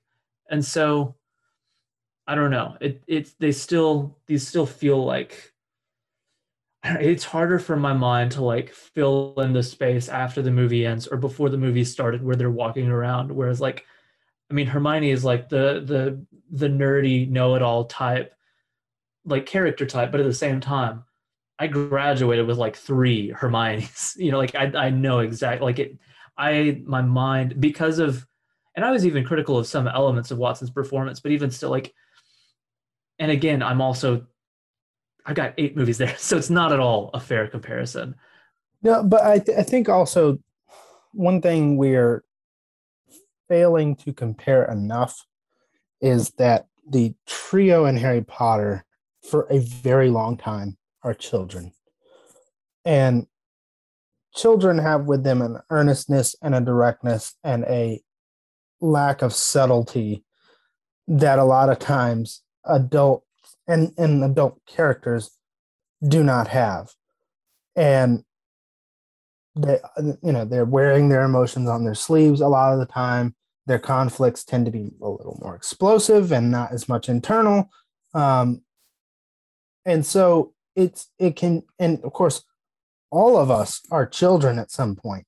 Not all of us are are you know discredited uh, investigators not all of us are bakers who are wasted in a factory. Not all of us are um, zoologists that don't get along with humans. You know, like yeah, it's just such an odd, like oddball specificity to these characters. and and I think honestly, and, and I may actually accidentally facilitate transla- transition here. Um, I think of all of them, the most immediately successful to me is actually Queenie. Interesting. because to me like the idea so first off i think there's a slight criticism i have of of the mechanics of legilimency here where like previously we are told by rowling through severus snape that legilimency isn't like reading a mind like a book it's it's a it's a lot more mysterious and inscrutable than that and yet immediately queenie is very much the typical mind ready trope. But in so doing like they give us a character that has been dealing with this for a very long time. It's often completely involuntary and it's actually more intrusive than helpful. And she uses it quite a bit in the movie to get her way and stuff but in a way it's like it it makes people feel superficial it makes people feel samey and gross and you know like i find that immediately compelling um Yeah, it's funny. Like, I, I, I, I for me, she's probably the least well realized, at least as far as like me trying to get in on her. Like first viewing, I really did not know what to make of her. I think like my way of figuring out her character is that she's had like she because she's kind of a weirdo. Like I, I she just acts very strange, um, almost like a child. There's something very childish about her. Um, so like my head canon read on her is that you know, growing up with this ability, she never really had to learn to properly interact with other humans. Like, and like it, like it, it kind of I don't know if damaged is the right word, but it changed just the way she mentally developed because she had this shortcut that no one else had. It immediately made her cynical prematurely. I think. Well, I, I don't that she's. I don't think she's cynical. I think she is, and she's got a very superficial persona Hmm. that is trying to mask that. And I think that the reason she is so attracted to Jacob is because he is just earnest, and what's in his mind is is what's coming out. You know, like it's there's no Uh-huh. like there's no like major secrecy, and what's there tends to be innocent. You know, whereas everyone else around her is a lying, dirty, cheating scoundrel, and I imagine that that can be Yeah, quite draining. I like the conversation where they're having the essentially the one sided conversation where she's having both sides of it while you know talking to reading his reading his responses. Um, Yeah. That was cute. Um, that that that, that, that that is very interesting. The fact that like there is no guile in Jacob. It's like what what you know what's in his head is what he would would have said the next second.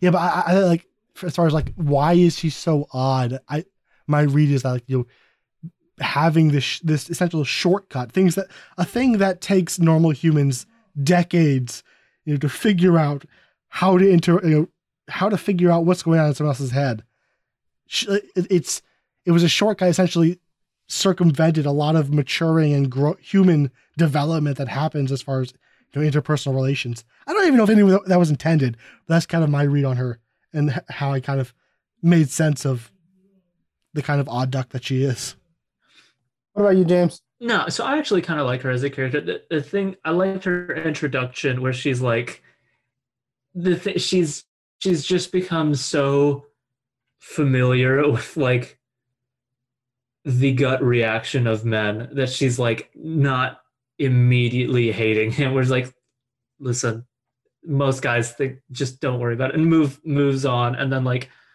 uh, it was a it was an interesting way to introduce her like with that. Um, I do wish that like they could have done. I feel like that the idea of somebody who can read your thoughts, who is also like kind of that that magnetic kind of beautiful persona, like all the guys want to get to know her. I feel like there's something really interesting that could be done with that, where it's like you've got like these. There's the tempt, like there's the the desire to want to get close to her, but you risk her knowing everything that you like. It's there's something to do there, but I I feel like there's it's not used a lot beyond some like plot mechanic stuff. Um, but I feel like it, there's potential to do character stuff with that, like and not only what uh, how other people would think having to interact with her, where it's like I want to be around her because she's beautiful and funny, but I also I don't want her to know my thoughts. I don't want her, and so like you can think about how she affects the people around her, but you can also think about how the decisions people around her make in terms of whether they engage with her or not makes her feel. And so like you could have like this really focus hone in on like the sense of isolation that she might feel, you know, because people are scared to get to know her because they have to work and she just kind of knows their thoughts and Well, I don't- think they know. I- uh, You get the sense that the, her coworkers don't know about it. I think it's kept secret. oh, okay. Yeah, I, I think she keeps it secret because it freaks people out. Like I think this is someone who has you know, and may I may be reading too much into it, but every thought that we have on a day where we're not feeling good, or every impure idea that enters our mind is open to her, right? So she has pro and she was an orphan too, so she was probably surrounded by awful people from a very young age had none of the edifice of society in front of people for her.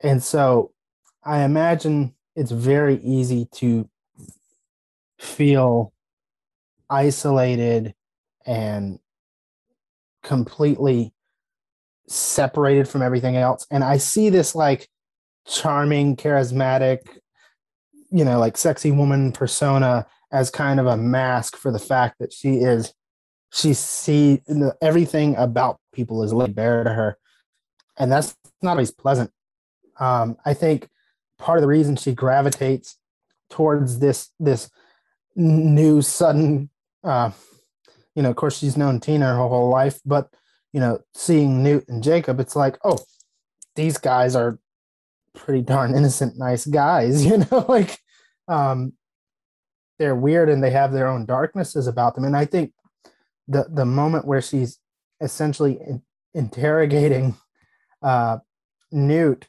about Leta Lestrange is kind of like a looking after her sister because she is undoubtedly aware of the attraction immediately between Tina and Newt and is probing him for you know like is is this is this guy appropriate for my sister kind of thing It's a good point. and, and I, I think that when she's exploring this Leta Lestrange thing, she's like, is this going to be a problem? you know? I like how she uses it for instant blackmail later on in the escape attempt. yeah. Or where, like she she senses her sister's pain um, from across, across the across the building. Yeah. And she takes charge in the escape too, when she's just like, hey, get in the case. You know, like it. I also love little detail that I loved is that they're trying to break into Graves' office and trying every spell in the book, and Jacob just kicks the door in. That's why you have a muggle along every now and then. yes. Or just, uh, the, I, their relationship is so adorable and sweet. Like, sure, it happens really. It's really rushed, but also she knows exactly what's what who he is the second she meets him. Instant familiarity. So, yeah. Uh, and he's doped up, and she he thinks she's an angel, so they're perfect. yeah. Are you an angel? I live off the moons of Diego, I think. Uh, and they, they they go to like the speakeasy. Um, I I love Giggle Water. Like, like he's leaned up against the bar, all cool. Like, are all muggles like you? Nope. There's nothing like. There's no one like me. Just- yeah. is Fogler's delivery of the of the giggle, or later on, as every like chaos is, you know, chaos is breaking out, he slugs a Gnarlak and just takes a swig. he looks all cool, like this Nick noir hero. Uh, just great. Um, very very sorry about this mr Noah. just Uh, first off i just love that the name the name giggle water is the most appropriate term for alcohol i've ever heard well, it's literal here. yeah Uh, yeah, going over to MACUSA, um, we, we've touched on this. I, I, we, we did talk about it. It does feel a little small. Like, I, I wish this was more like either city or state authorities rather than national wizarding authority. I think it also would have kind of played on the, the segmentation of American government. If it was more localized, you could have like, oh, DC is sending in their wizards to try and control the situation, and there's there's conflicts between jurisdictions and all that.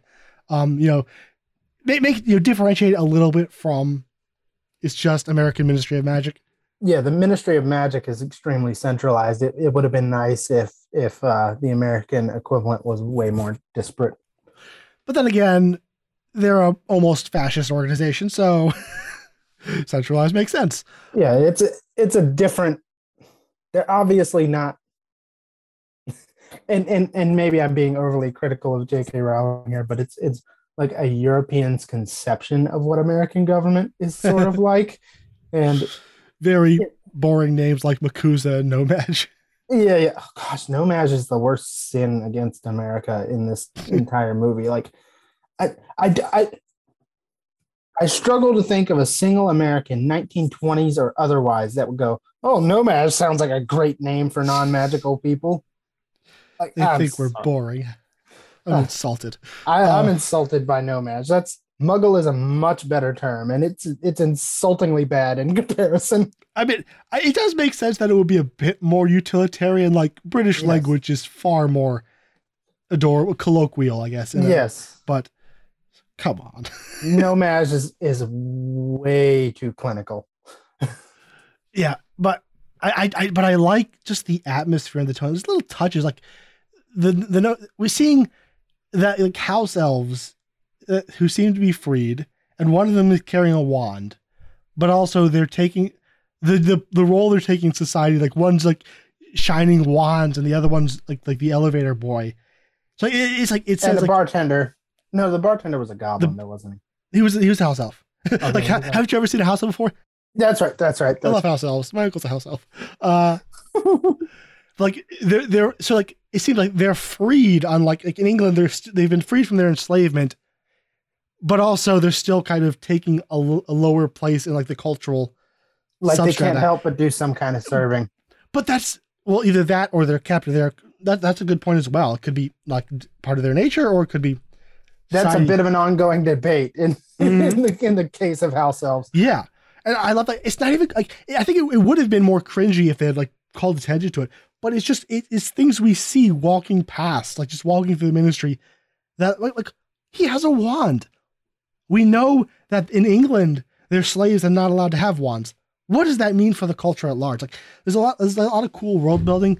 Again, like just the sense of fear, the fact that whether or not it's correct protocol, Graves can sentence an execution. Um, also, and the fact that they have this whole room decked out. I, I want to talk about that sequence, the the death the death cell. It's one of those things that I, I I can't believe made it into like a mainstream film. It's so just bizarre and dark. It smacks of lethal injection, but magical equivalent. Like, Yeah, and hey, we're gonna make this nice and comfortable for you while we horrifically end your life. You know, like Mhm. but even more so and oh just the way that um tina says you know please don't do this bernadette it's like good lord they're, they're on first name basis yeah. but you can you, you can hear like she's already given up in her voice and the the executioner nurses are so creepy it's and they have these tiny smiles and they play the characters like these kind caring nurses that are trying to help you But they're I was about to sociopathically. say, you, going you gotta be a messed up person to take those jobs. don't that look good yeah. and but also just the nature of the execution is that you know they take these memories these happy memories out of you so that you can be in this kind of drugged happy euphoric state as you die. It's like a personalized execution as quote unquote a kindness that has them willingly walk to their death. It's it's, it's like both it's like it- it's this weird attempt to be humane that is also horribly violating and I could be reaching, but it, it almost felt like it's like the, the like just the kind of weird humanistic progressivism that was happening in the 20s that led to things like eugenics where like you have these authorities like they're doing things like sterilizing people or, or like just causing them damage with a smile on their face telling them it's for their own good and for the good of humanity For That the kind greater of- The good. greater good. yeah, for the greater good. Um, that kind of twisted humanistic progressivism that was rampant in the the 19th century, early 19th century. Um, no, is it the 19th, century, early yeah. 20th century? That one. Yeah. Um, 1900s. It's weird that It's way not that confusing at all. Um, but like that, I, I could be reading that into it, but it felt like it was that is something that would come out of that mindset of it's for your own good, dear. Now get in and die. it's I just the way the the potion just slowly raises up around, just just to, in almost like it's sentient to Yeah. swallow you. Ugh. I just I I love that we a scene just so freaking dark and existentially horrifying. It just kind of happens here. Yeah, I mean, it's there's definitely creepiness. I wish, I wish that it was like lit differently.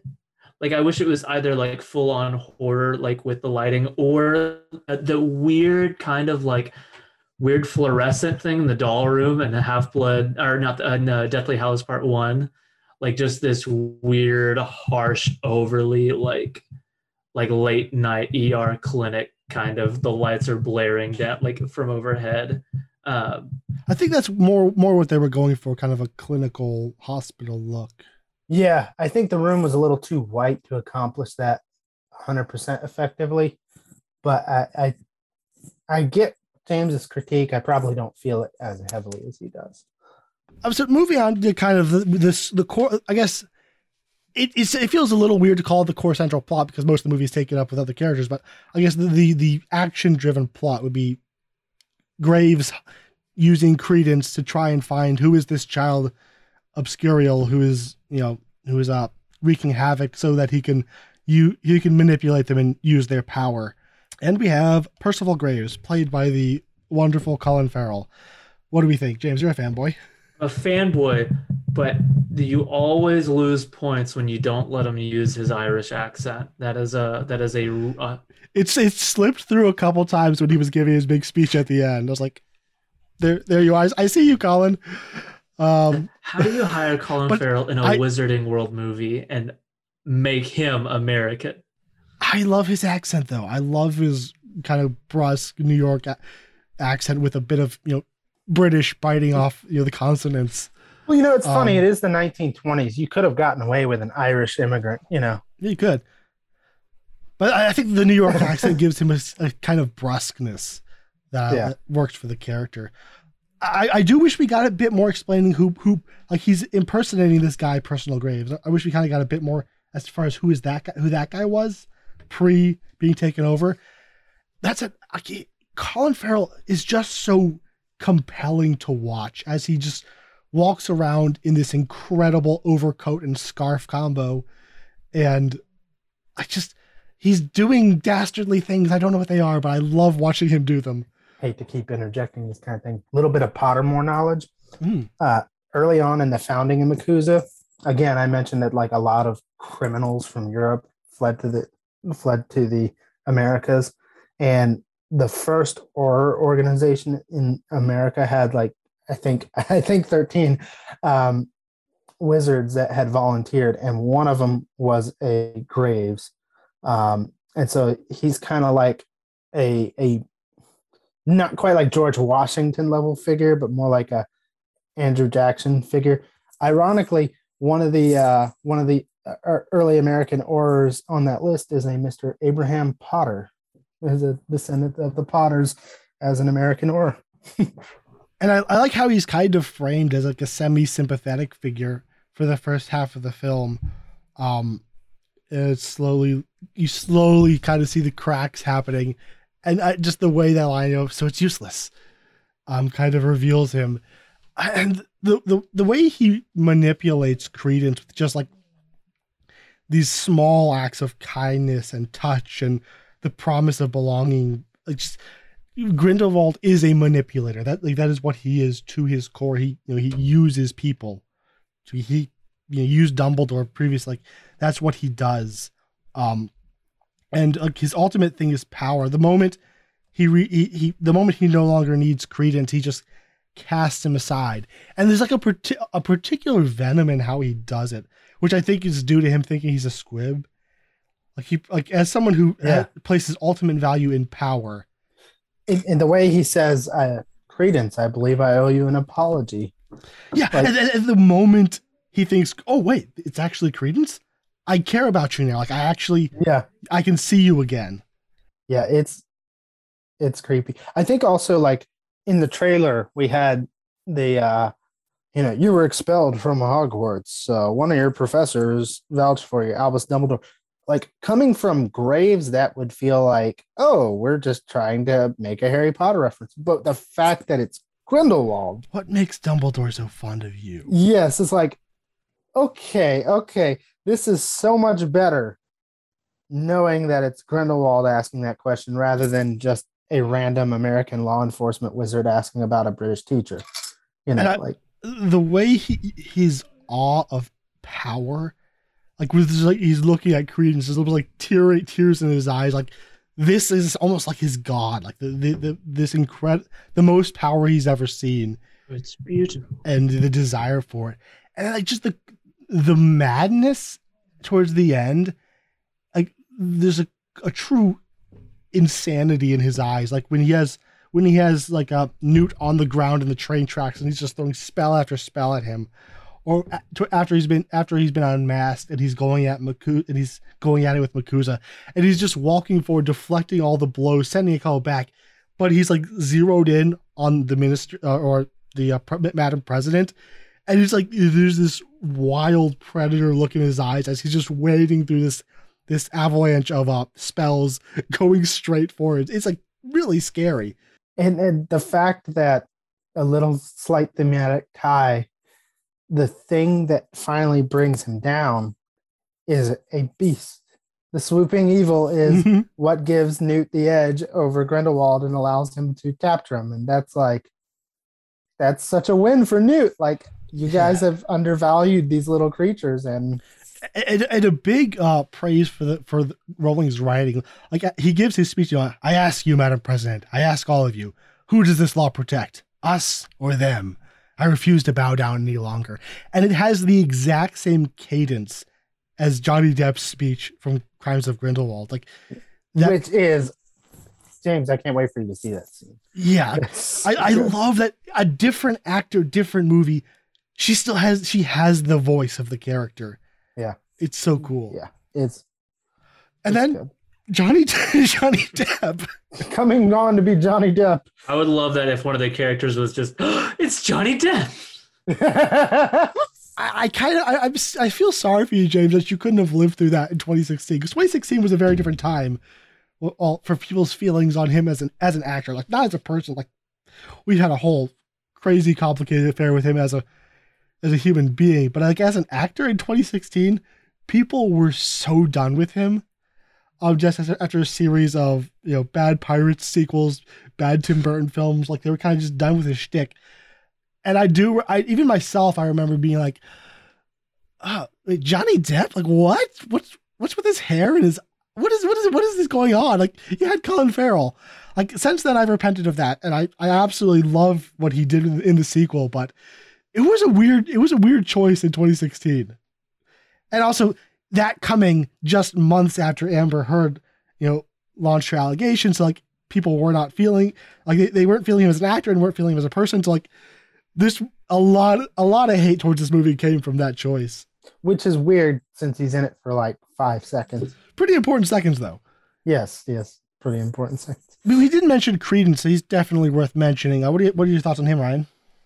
Yeah, I, Ezra Miller is, you know, uh, all respect to the guy. He's kind of a he. He looks like an orphan sometimes. like the guy just looks kind of like he's had a rough go of it. He you looks. know, he's one of those sickly Victorian-looking actors. yes, yes, exactly. And I think um uh here he's just kind of a heartbreaking kid, you know, like that if you watch it again knowing that he is the obscurial suppressing his magic, like he and he looks miserable the whole time anyway, but it adds a, a whole other heartbreaking element that, you know, he is a very, very abused child it's unclear how much Mary Lou knows that he's a wizard or not. I think she would, you know, I, I don't know because uh, we have Tina saying that she she beats him the worst of Mhm. anyone. So it feels like she has an idea, but isn't you know totally sold that he's he's a wizard, and and then like he is just he doesn't just get it from Mary Lou, he gets it from uh, Shaw, you know, saying like, you know, get out of here, freak. Which is what's funny about that is it's a it's he's aiming it at what he thinks is a normal person who believes witches and wizards walk among us, but he's actually aiming it at a wizard. So it's And an It's- orphan, an abused child, yes, and and lonely, like broken person. it's like yeah. everything like I, I it's it's a little hammy in a sense because like if you were going to design a person that would be an obscurial like this is the guy you know I, I do think he he overplays it a little Yeah. bit, like with the hunch and everything. Like you could loosen up a tad, um, Yeah. but it's definitely effective. Yeah. So I there's elements of like the the design that I like. Like there's there's a creepiness to the look. The my favorite moment, and this sounds super dark. Uh, my favorite moment with that whole second Salem thing was whenever he takes off his belt and gives it to her, and they walk up the stairs, and then we just see the little girl, and you're like, ooh, that like honestly to me in the whole movie that was like in terms of it's the movie's darkness that was the most effective i'm like oh it's it's a it's so routine like He's like, here, let's get yeah, this like dude, over the with. fact that he takes it off himself, hands it to her, and they just walk up the stairs. The little girl sees it. She knows what's going on. Everybody knows what's going on. Not a word spoken. That that whole scene, I was like, that's pretty pretty messed up. Um, I'm kind of like I do think that there is a little bit of leaning into it too much with like with the hunch and with the Yeah. I don't know. I would have liked to have seen him try to interact with other people there, like let him kind of be an alive person a little bit. Because almost all of his his scenes in the movie is just kind of him being this like hunched over defeated kid. Um, but it is like I mean, in a way, Ezra Miller just like looks like I mean, it's kind of what you were saying, Ryan. Like he just looks like yeah, that's how you should make him look in this movie. It's he just it works. All right, so uh, James, it looks like you have to head out pretty soon. Um, so since you won't be here for the closing, why don't you uh, give us your star rating for this film and the, your ranking for the series so far, Okay, so and some and some final thoughts. So my final thoughts are, um, I don't know. I, I think just first blush, the, the script was just kind of messy. Like with it, there's a lot of different pieces just kind of thrown onto a singular thing, and it didn't feel super cohesive. Um, and like I I didn't feel the same attachment towards the characters that y'all do. And again, like rewatches may change that but know, like visually it, it, it didn't really wow me not even just the vfx but like we said like the the lighting of the movie the the action it's i don't know it i i really wanted to really like this one a lot but i i i'm fairly neutral on it and so i guess to to reflect that neutralness i go two and a half um Breaking my heart. i'm sorry i just You can't go two and a half on a movie with swooping evil in it. Uh, swooping. That's the that's the potion thing. That's the uh the the Oh, that's the green oh yeah. Thing that he kite yo yo guy. So there's elements of swooping evil that I do like. I love that grin he gives, like whenever he's like, "Oh, probably should do." Like I don't. Know. Leave his brain. Um, but there's also moments with swooping evil where I'm like, I feel like I just watched a 2013 movie made in the heat of like the 3D craze, where it's like. In that scene where it launched at the screen, I was like, I feel like I should have had my glasses on. Um, but uh, but I, I- again, I want to like it, and I will rewatch this. I'm, pro- I'm going to rewatch it before we do our Crimes of uh, Grindelwald episode, and so maybe I'll come back with a uh, an updated um, ranking or, or rating and ranking. Um, but right now, I don't. know, It's it's at the bottom for me currently. Which may change, may or may not change after you've experienced Crimes of Grindelwald as well. It's it's hard to say, and because I, spoiler alert, I think Crimes of Grindelwald is not as strong as this one, um, which probably terrifies you, James. Yeah, because I Um, hear it's also a little bit more ambitious and like weird, which might smooth over things is for me. Yeah, yeah. So It it- is weird. It is. I I, I want to prime your expectations a bit though, because I I think this is the stronger film uh, overall. Don't I- go in for the plot. Just Like you won't the- be the- happy. the the problem of novel but movie is dialed to eleven in Nice. Crimes of Grindelwald. So Looking forward to it. All right, um, well, I'm gonna head out. All right. Carry on without me being a sourpuss. Sorry, guys. I'll see y'all later. no, it's okay. It wasn't that bad actually. Well, thank goodness for that. now we can really talk. Um, I I think I his did- critiques are mostly valid. I just think he weighs them heavier than I do. That I, I, yeah, yeah. For someone who doesn't connect to the characters, but as someone who connects so deeply to these people, it's almost like, how can you not love them? yeah, yeah, yeah. I feel the same way. Like, I, I'm not going to spend too much breath trying to defend like the plot construction or structuring and all that. I think Um, we all agree that the the structure, the pacing, and the plot are just Weird. yes, unorthodox to say the least. You know, they're they're, they're much like Newt. They're a little awkward Yeah. Uh, Uh, back to the Obscurus. Uh, how how did you feel about the other red herring of the little sister? I thought it was pretty well handled. Generally, I don't like red herrings that films lean heavily into, but I thought they played pretty fair with this one. yeah, I feel like it's funny because I think both Grindelwald and and uh, what's her name? Charity is is, is Mary it Lou Charity? or the uh, the the The, the little girl that's little girl. constantly doing the creepy I- nursery rhyme. I don't remember. She's just a creepy girl for me.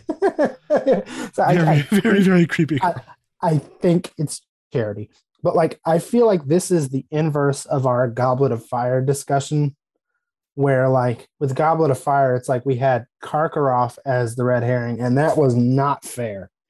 Like the whole scene where he's like closing the door and going into the glo- Goblet of Fire, looking both ways, and that that scene is never justified, not even once yeah. you know but whereas with uh with uh charity you're getting all these like again extensively creepy nursery rhymes which would have been creepy in any context but are doubly creepy since like these witches she's talking about are people and not just like a fictional concept you know like um but you have that and and you do get the feeling that maybe she's overcompensating that she her way of protecting herself is by pretending to be incredibly fanatical.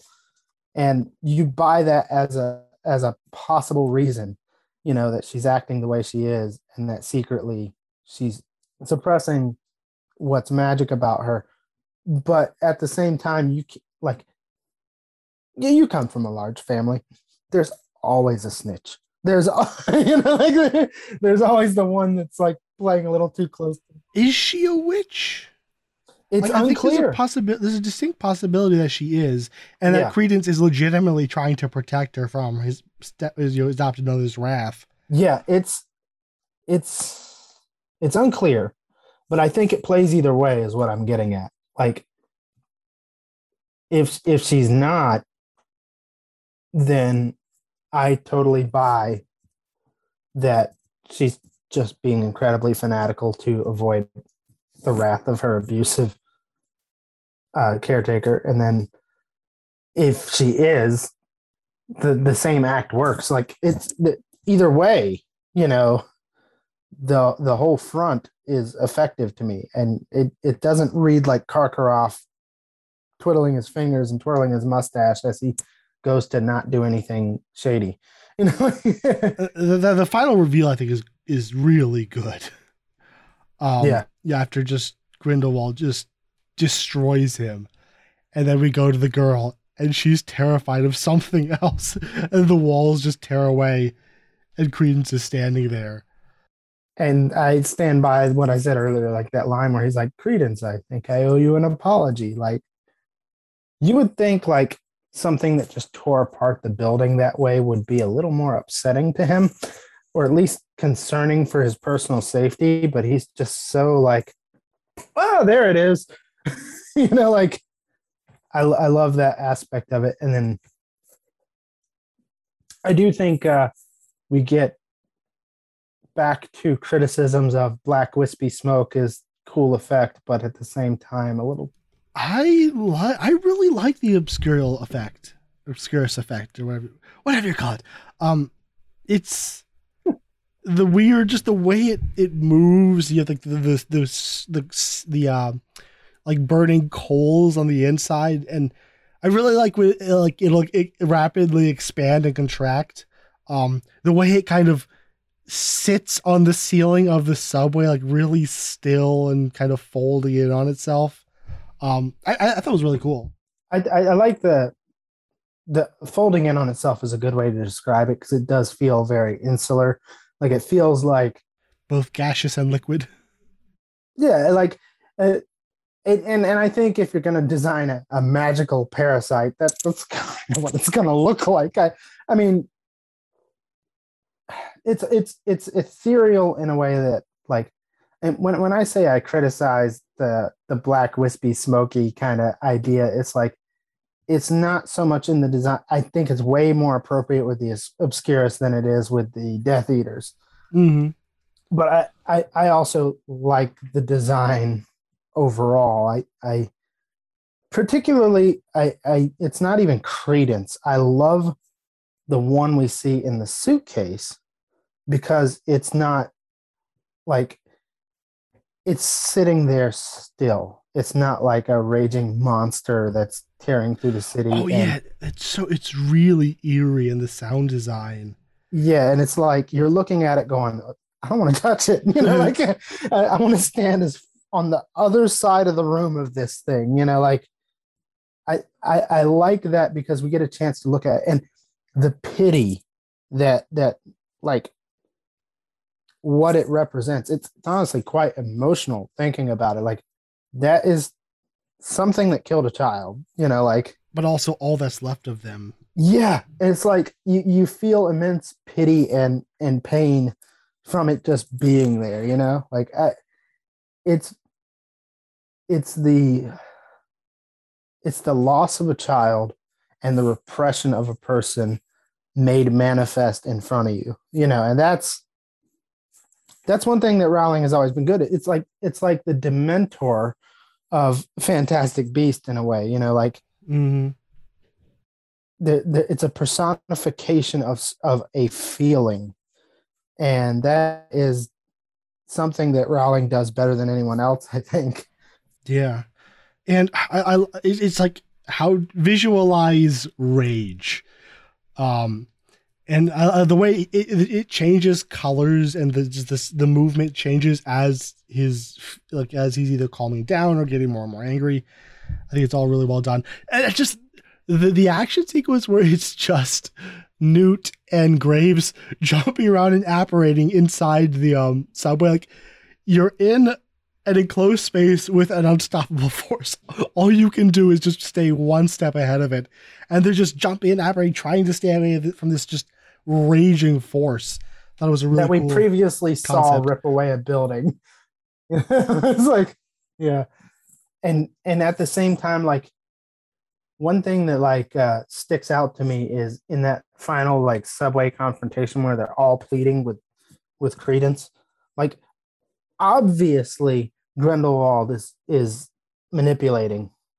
But at the same time you hear newt and tina and you're like ooh guys are are are you sure you're saying this right like does he feel like everyone is just using and manipulating him you know like Mhm. it, it's I I I think it's tied to what we feel for credence, which again I think we all agree is, is, is laying it on a little thick. But uh, at the same time, we we've all been around somebody that has something of great value and a bunch of people attempting to use that. And so like Grindelwald is obvious to us, and maybe and, and Credence now, though not Credence for most of the movie, obviously trying to use him. But the way Tina and Newt approach it, obviously more compassionate, but at the same time, it's like you could feel Credence being like, "I fell for that before," Mhm. you know, and it's like, ah, Yeah. what do you do? It's terrifying abuse situation. And I love like the various people like MACUSA, they just want to kill him. Um Graves wants to use him, and Newt is actually here to try and protect the person inside of that, you know, the massive destructive rage. And it, it's like it's not like MACUSA's entirely in the wrong here. He's, he is destroying the city and risk and exposing their world. Like if it if it weren't for the Thunderbird, the entire you know, the entire course of wizarding history would have changed and probably very much for the worst right then and there. Which the Thunderbird is a bit of a do deus ex machina, but But the music is pretty, so I like it. yes, Yeah, I mean, I like that it, Newt, as I said before, Newt is brought into this climax because you know Credence is another you know fantastic beast in need of his he- protection. hmm Um, you know, it's character rather than just plot bring him into this fight. right. It's all pretty good. Uh, I, I and the sequence, like the sequence of the rain falling and the wizards rebuilding the city, like with, I think with a better CGI would have been one of Yates' more impressive sequences. The music is really gorgeous. The, the just the, the the motif of the rain washing away all all that's bad to quote uh Les Miserables. is really powerful. But goodness, the CGI is not very good. Yeah, and it feels like like it's the same wizard in a fedora at every situation. It's like Because that's all Americans back. wear. Yeah, exactly. we, we we always see his back too, so it's like, you know, mix it up a bit. Like maybe just use some of the extras we saw at MACUSA that were there. You know, like it doesn't have to be the same guy every time. Like That said, wizards walking through the rain repairing things in fedoras and long coats is pretty freaking cool. Sure. So absolutely. I get Look, why you I- overuse it. you look, got I- it. I- You got I'm- a good image. Overuse it. yeah. Look, I, I'm not against wizards and fedoras. I mean, at least two of the guys could have been wizards and fedoras, but it doesn't have to be all of them. You know? I love them. Um, one one really overworked who's a worker. it's just one guy. He's apparating around. yeah. Uh, and the final, the goodbye. Yeah. uh, hey, where's that muggle? Jacob steps steps out of behind. Um, and I love that he just accepts he's like, this was never supposed to happen. I was never supposed to be here. It's the it was the best day of my life, and I'm, you know always, always going to be grateful. But this is this is what this is what has to happen. Um, he's such a good soul, uh, and, and but the line that kills me is like, everybody knows Newt just kept me around because Wait, hey, Newt, why did you keep me around? "Well, because I like you? Because you're my friend.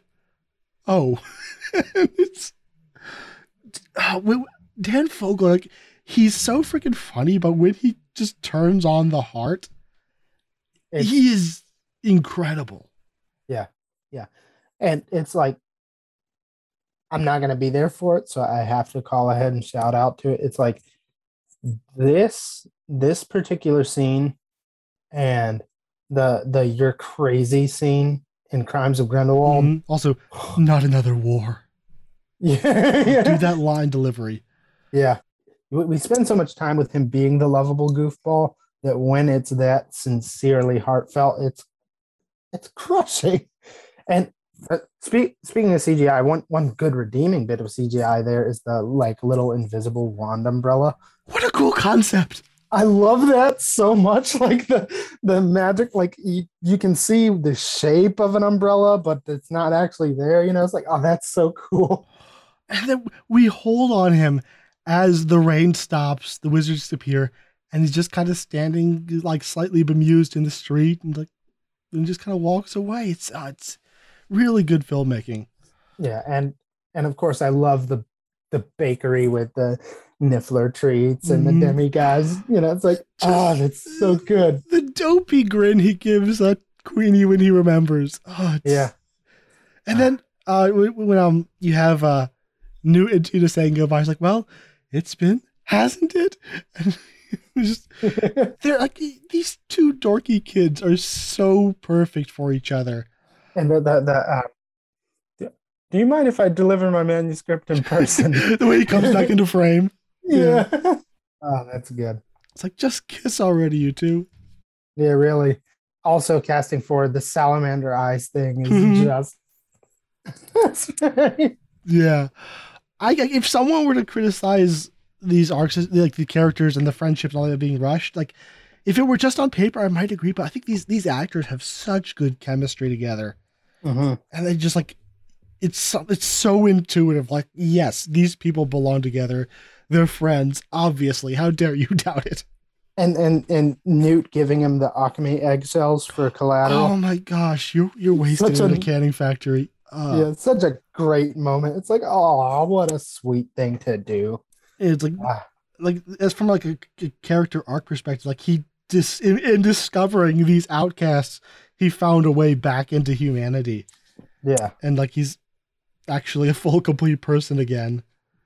yeah, Um, and like that, that's why I love this movie. Like, it, it yeah, it's the plotting's weird, and you could say like it didn't have to, it, you know, did it have to be about Grindelwald? All that fine, but there's it's impossible to deny the amount of heart and depth that Rowling is putting into these characters, whether or not you know it. She there's enough on screen for every single person to latch onto it.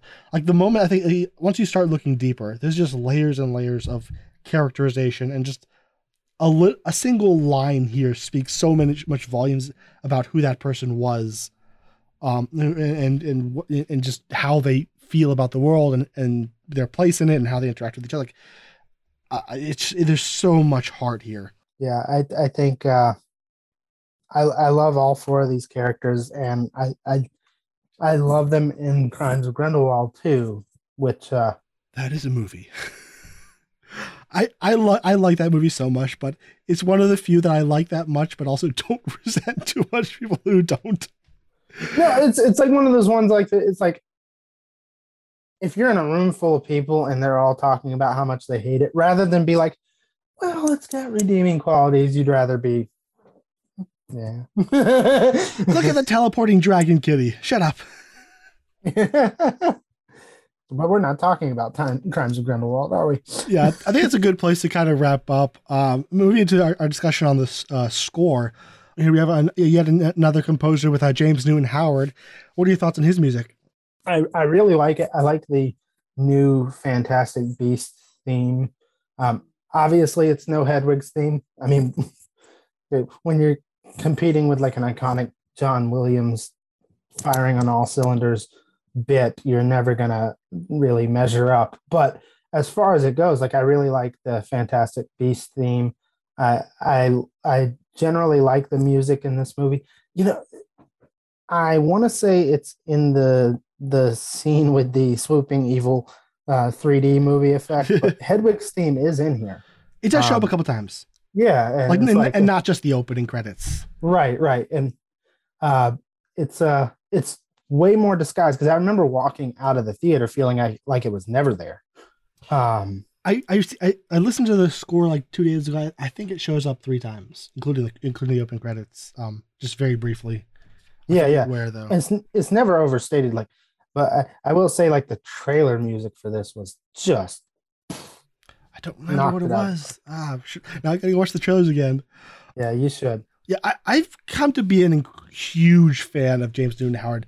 I think like uh, his his M Night Shyamalan scores was kind were kind of the gateway drug, uh, but I think he in part- he has a way how the way he he works themes into his film, like he'll just he'll touch on the themes and then keep keep putting them throughout the film lightly, and then at the climax he'll put like all the themes together and with these really swelling pieces. And it feels so satisfying because oh i've heard that music there i've heard that music there and it's all coming together. Like it, it really helps the drama of the film in that way.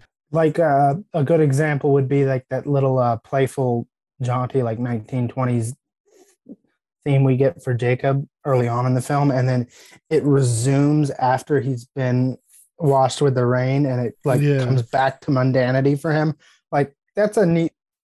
then we hear it again in his shop Yeah, yeah, that's right, that's right. Yeah, it's like a, it's it's almost a representation of his his day to day life and his character, and then like once the magic is squeezed out of it, it's back to the you know yeah and i think that the, the great thing about this is it, it feel i'd say it feels the most like the wizarding world i'd say if any of the composers besides john williams um like it and but also it doesn't sound like john williams i, I think it's a really Right. good feat in that regards it it instantly fits into this world um and i think the the new theme is very very you know harry potter but also it doesn't have the childlike wonder there's more urgency and danger to it I yeah like a lot. yeah. Um, and I, I just, I, I think the way he just scores scenes, it feels like listening to the soundtrack. It feels like he's telling a story. There's a really effective rise and fall and movement of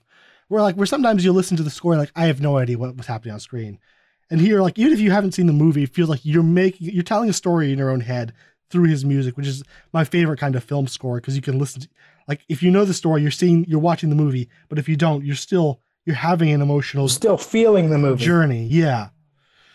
Yeah, very very good score. I'm not going to get into you know individual tracks right now.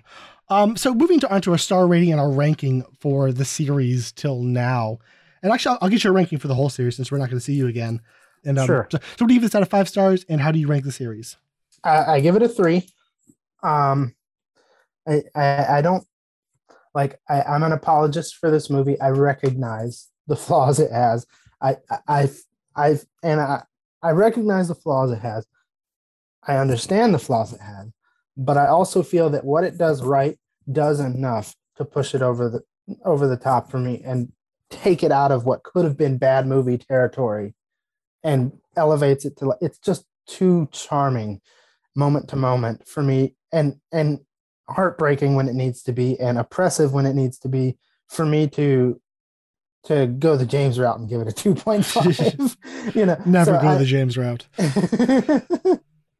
I agree with James on like ni- I agree with you and James on like 99% of things. I do but, too, like, but he's the worst. we, we exaggerate our differences for fun. But uh but uh as far as where I place this in the series, um I hadn't put Crimes of Grindelwald on here. And to be fair, I've seen Crimes of Grindelwald twice. So that's kind of tentative here.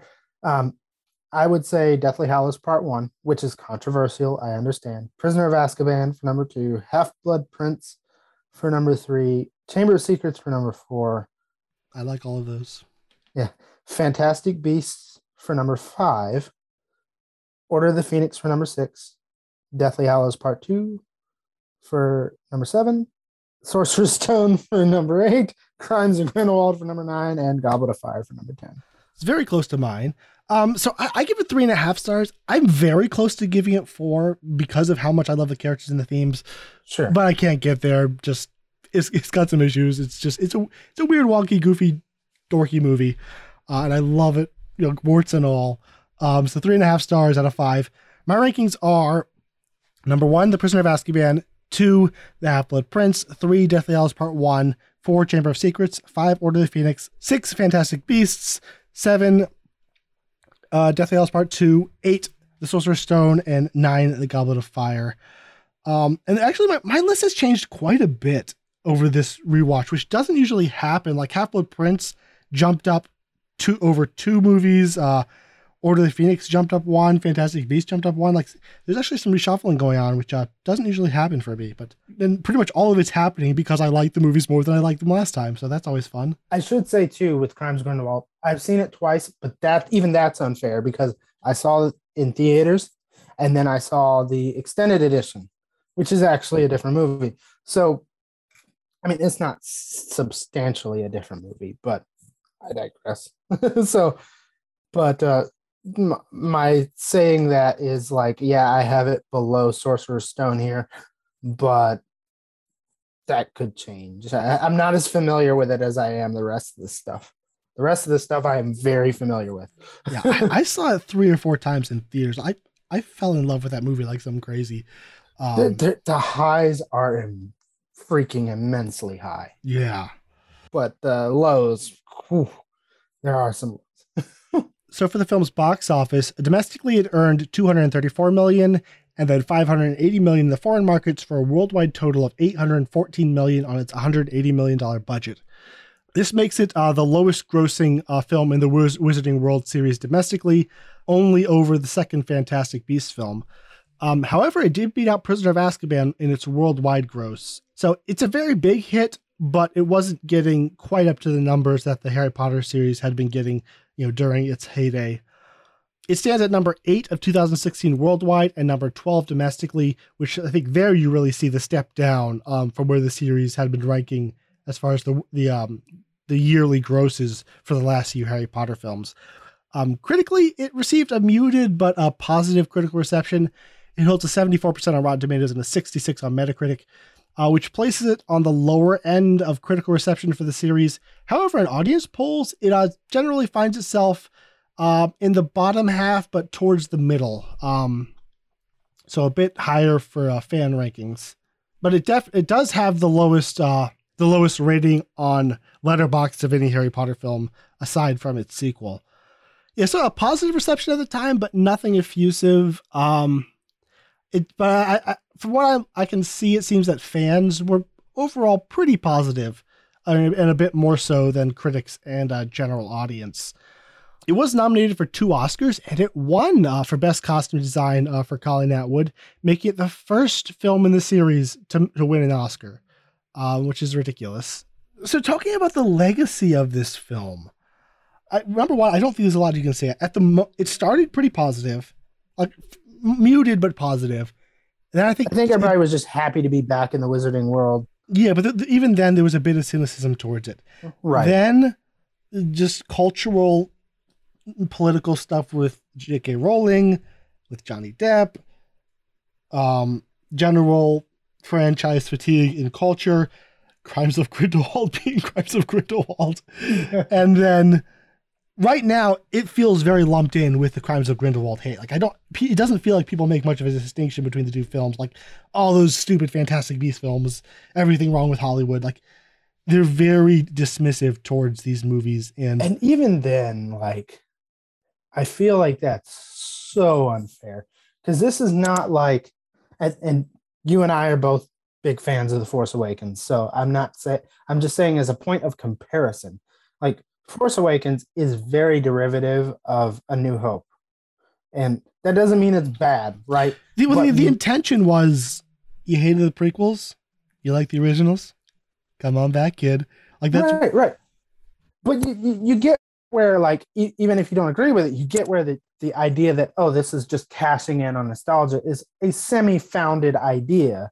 But with Fantastic Beasts, it's the same world, but that's where the similarities die. Like, this is extremely different, ambitious to do a, a story in the world that is so markedly different from what came before it. yeah, the, the criticism of like, oh, the magic is gone. It doesn't feel like that. That wh- this is a question that I don't think will ever be answered because humans are ridiculous and weird and make no sense. Like, what do people want out of movies like this? Like, there's all this talk. We want originality and our stories to do daring things and be different. And I'm tired of these cookie cutter plots.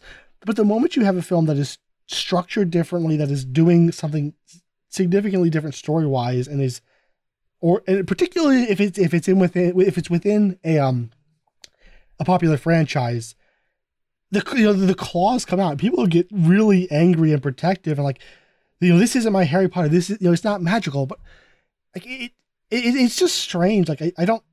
I don't think people have any any. I don't even know if they even think about what they really want. Like, it, it's no less magical than it like it's no less magical to me than than broomstick air soccer like you know like there harry potter has always been a blend of the mundane with the magical mm. you know Oh, I, I And- think they're- they mean tonal. Like it's not like Sorcerer's Stone where it just gives me warm fuzzies.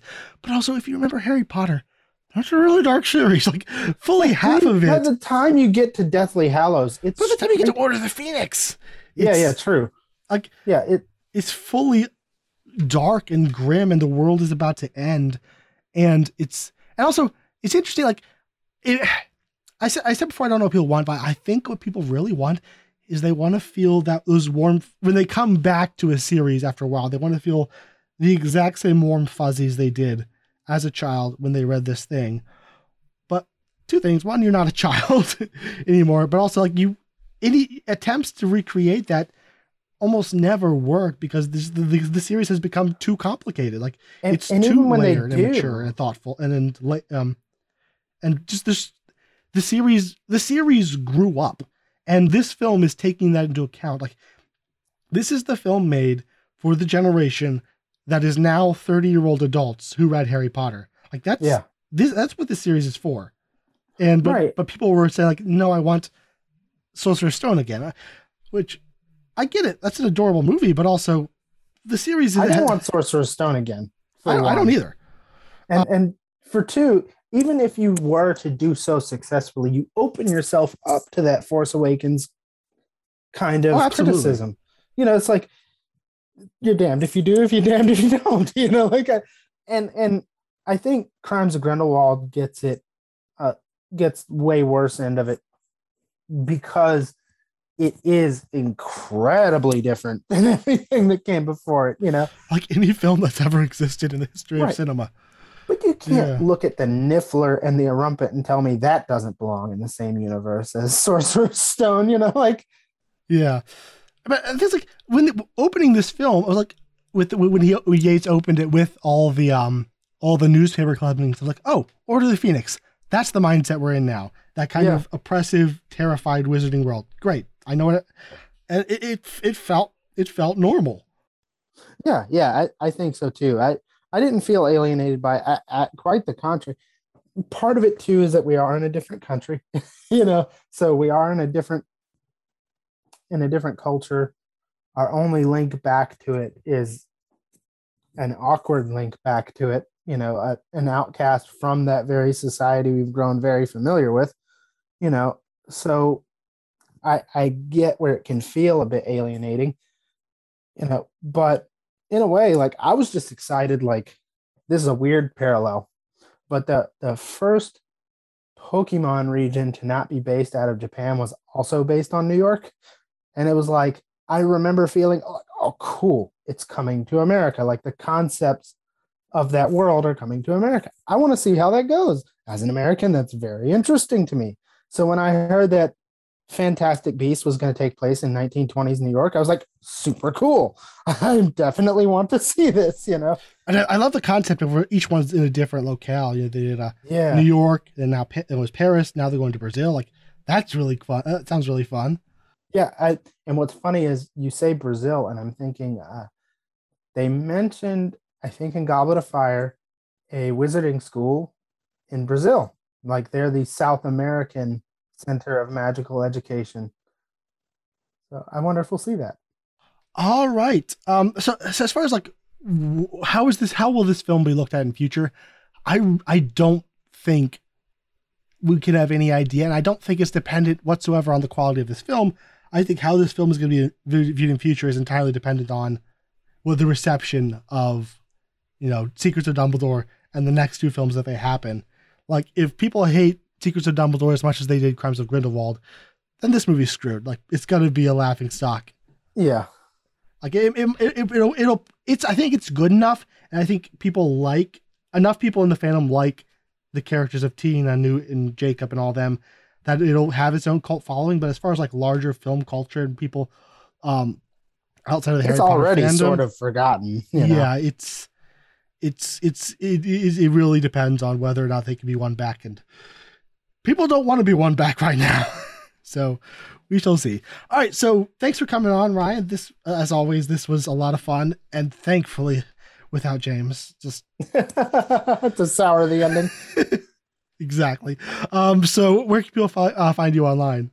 Uh, yeah, uh, I host a YouTube show called The Raw Quiz Show. It is a uh, trivia game uh, for the 21st century. Uh, we uh, we have a very very competitive format where players don't just gain score for themselves, but they get the opportunity to harm each other's score. So it can be bitter and divisive Violence, and I like it. vindictive. Yes, exactly, exactly. You know, like if you're going to make people compete over trivia, why just make them compete for prizes when you can make them compete for hammers that they're then going to hit each other with? That's my philosophy anyway, and that's what we do at the Raw Quiz Show. So we're between seasons right now because it is a seasonal show with uh, continual uh, uh, the the con- combatants I call them rather than contestants stay from episode to episode. But uh, by the time this this has been released, we'll probably have uh, already had it out. But uh, we're doing uh, what I call the Moon Cup, where we have eight players, uh, full elimination style, 40 questions. Last one standing wins, and uh, that person will receive a $50 Amazon gift card. So there's stakes this time. All right. Well, you can uh, find me on Letterboxd. I'm there as Gabriel Green, blogging and all my movies and reviewing some of them. Uh, you can also follow me on. Uh, well, I generally just use the tw- the Twitter account of uh the of the podcast, a franchised pod. That's pretty much my personal Twitter account right now. So if you want to know what I'm thinking right now, uh, you can follow me there. And also, I have a YouTube channel called Greenery 01 where I put out these uh music mu- movie based music videos and trailer mashups and whatnot.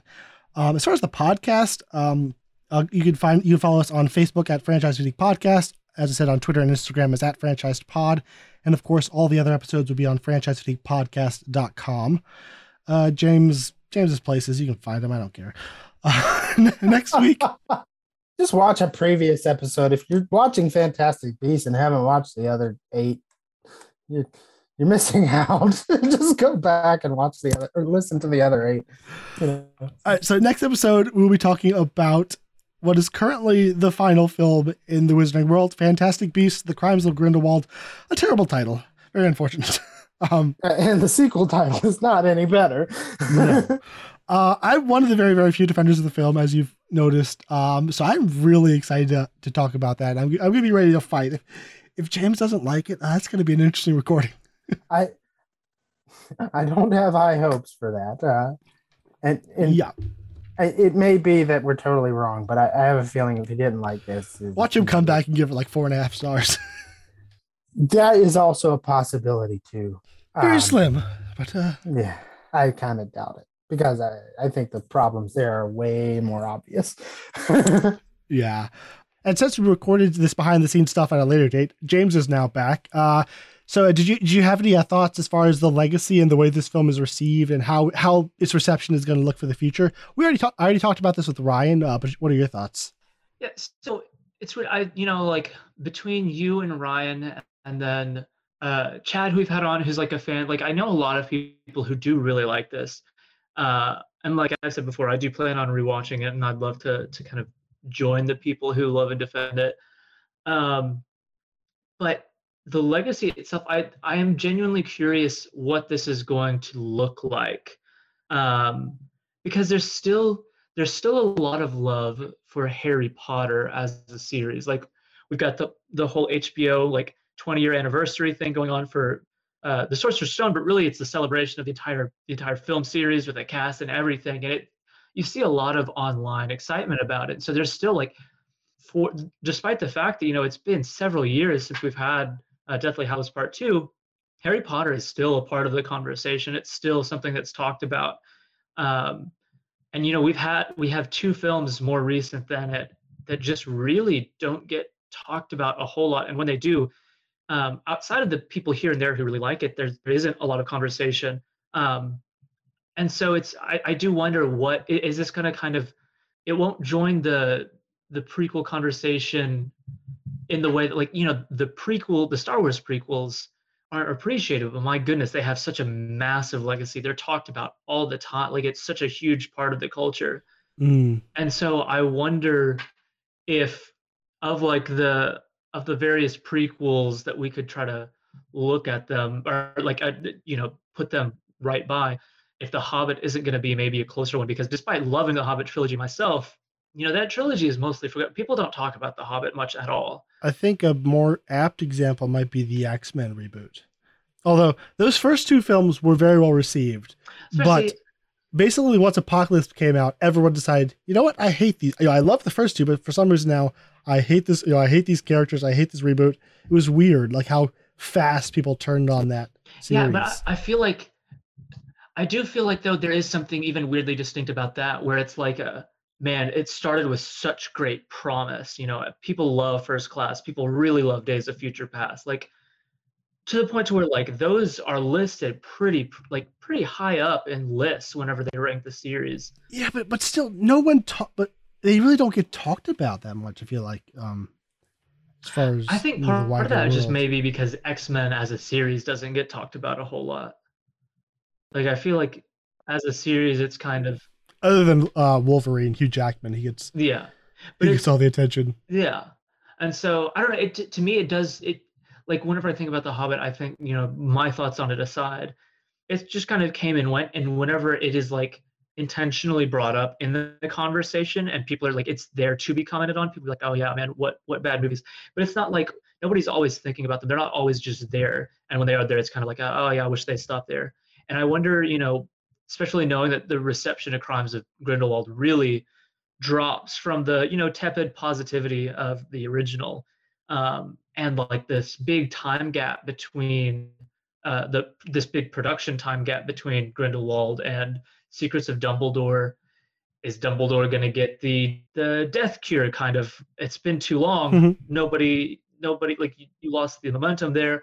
So I don't know. I think the series like as prequels, the legacy of this first one may be tied up to some extent in just however all of these this whole series shakes out and is kind of in danger of just very like going back and forth between like being forgotten versus just like a mild awareness that's mostly exist in in a kind of sense of disappointment So I just I think the legacy of this one, you know, we're it's it's kind of tied to whatever happens. Secrets of Dumbledore, I think, has a has a lot riding on it.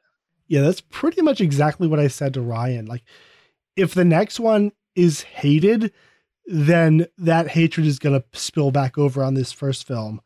But if like the next two are really well liked, this film's like like this particular film's legacy is going to be uh, raised as well. It's it's a weird thing. I I definitely agree with that idea that uh, the the crime or the Dumbledore's reception is going to reach back and maybe reframe or you know it, will will affect Fantastic Beasts because it's bad. If it's bad, then the conversation is going to be like, well, Fantastic Beasts as a series is never really that great. But if it's if it's really good, it would not surprise me if we see a lot of, well, you know, I actually kind of like Fantastic Beasts. Uh, Crimes of Grindelwald wasn't that great, but I thought it started out good, so I'm glad it was kind of like back on track. Like I think people are going to read like it's to in some way going to determine whether people are like, well, it wasn't really that great to start with, or I kind of liked it, and I'm kind of I'm glad it's good again. Like I think I think both of those are real possibilities. And going back to your Hobbit comparison, that first film was actually pretty well liked. It wasn't until like the next two came out that people really started to kind of oh just hating on the Hobbit trilogy kind of as a blanket statement. Yeah, I definitely I remember that reception after an unexpected journey where everybody's like the consensus was well, it's not as good as Lord of the Rings, but that's a pretty unfair, you know, standard. And isn't it so much fun to be back in Middle Earth? Like everybody was like, you know, it was as good as it needed to be, and we're in Middle Earth again. Like there was kind mm-hmm. of a mm-hmm. okay, I can I can deal with this. Like I can, and and then that just like petered out with the sequels, and then it's like people pretended as if nobody was ever excited after they finished that first one. Yep. Now that you're back, you want to tell us where people can find you online? Yeah, you can find me uh, on Letterboxd at JL Hammery. It's JL H A M R I. Uh, and you can also find both of us over on the Outer Rim, a Star Wars group. Uh, we are both admins over there, along with other friends such as Josh Mesker, who's been on. Um, so if you love Star Wars and you're excited about all the things that we know are going to be coming pretty soon, definitely join us over there. So until next week, we will see you in the sequel. Will we die? Just a little.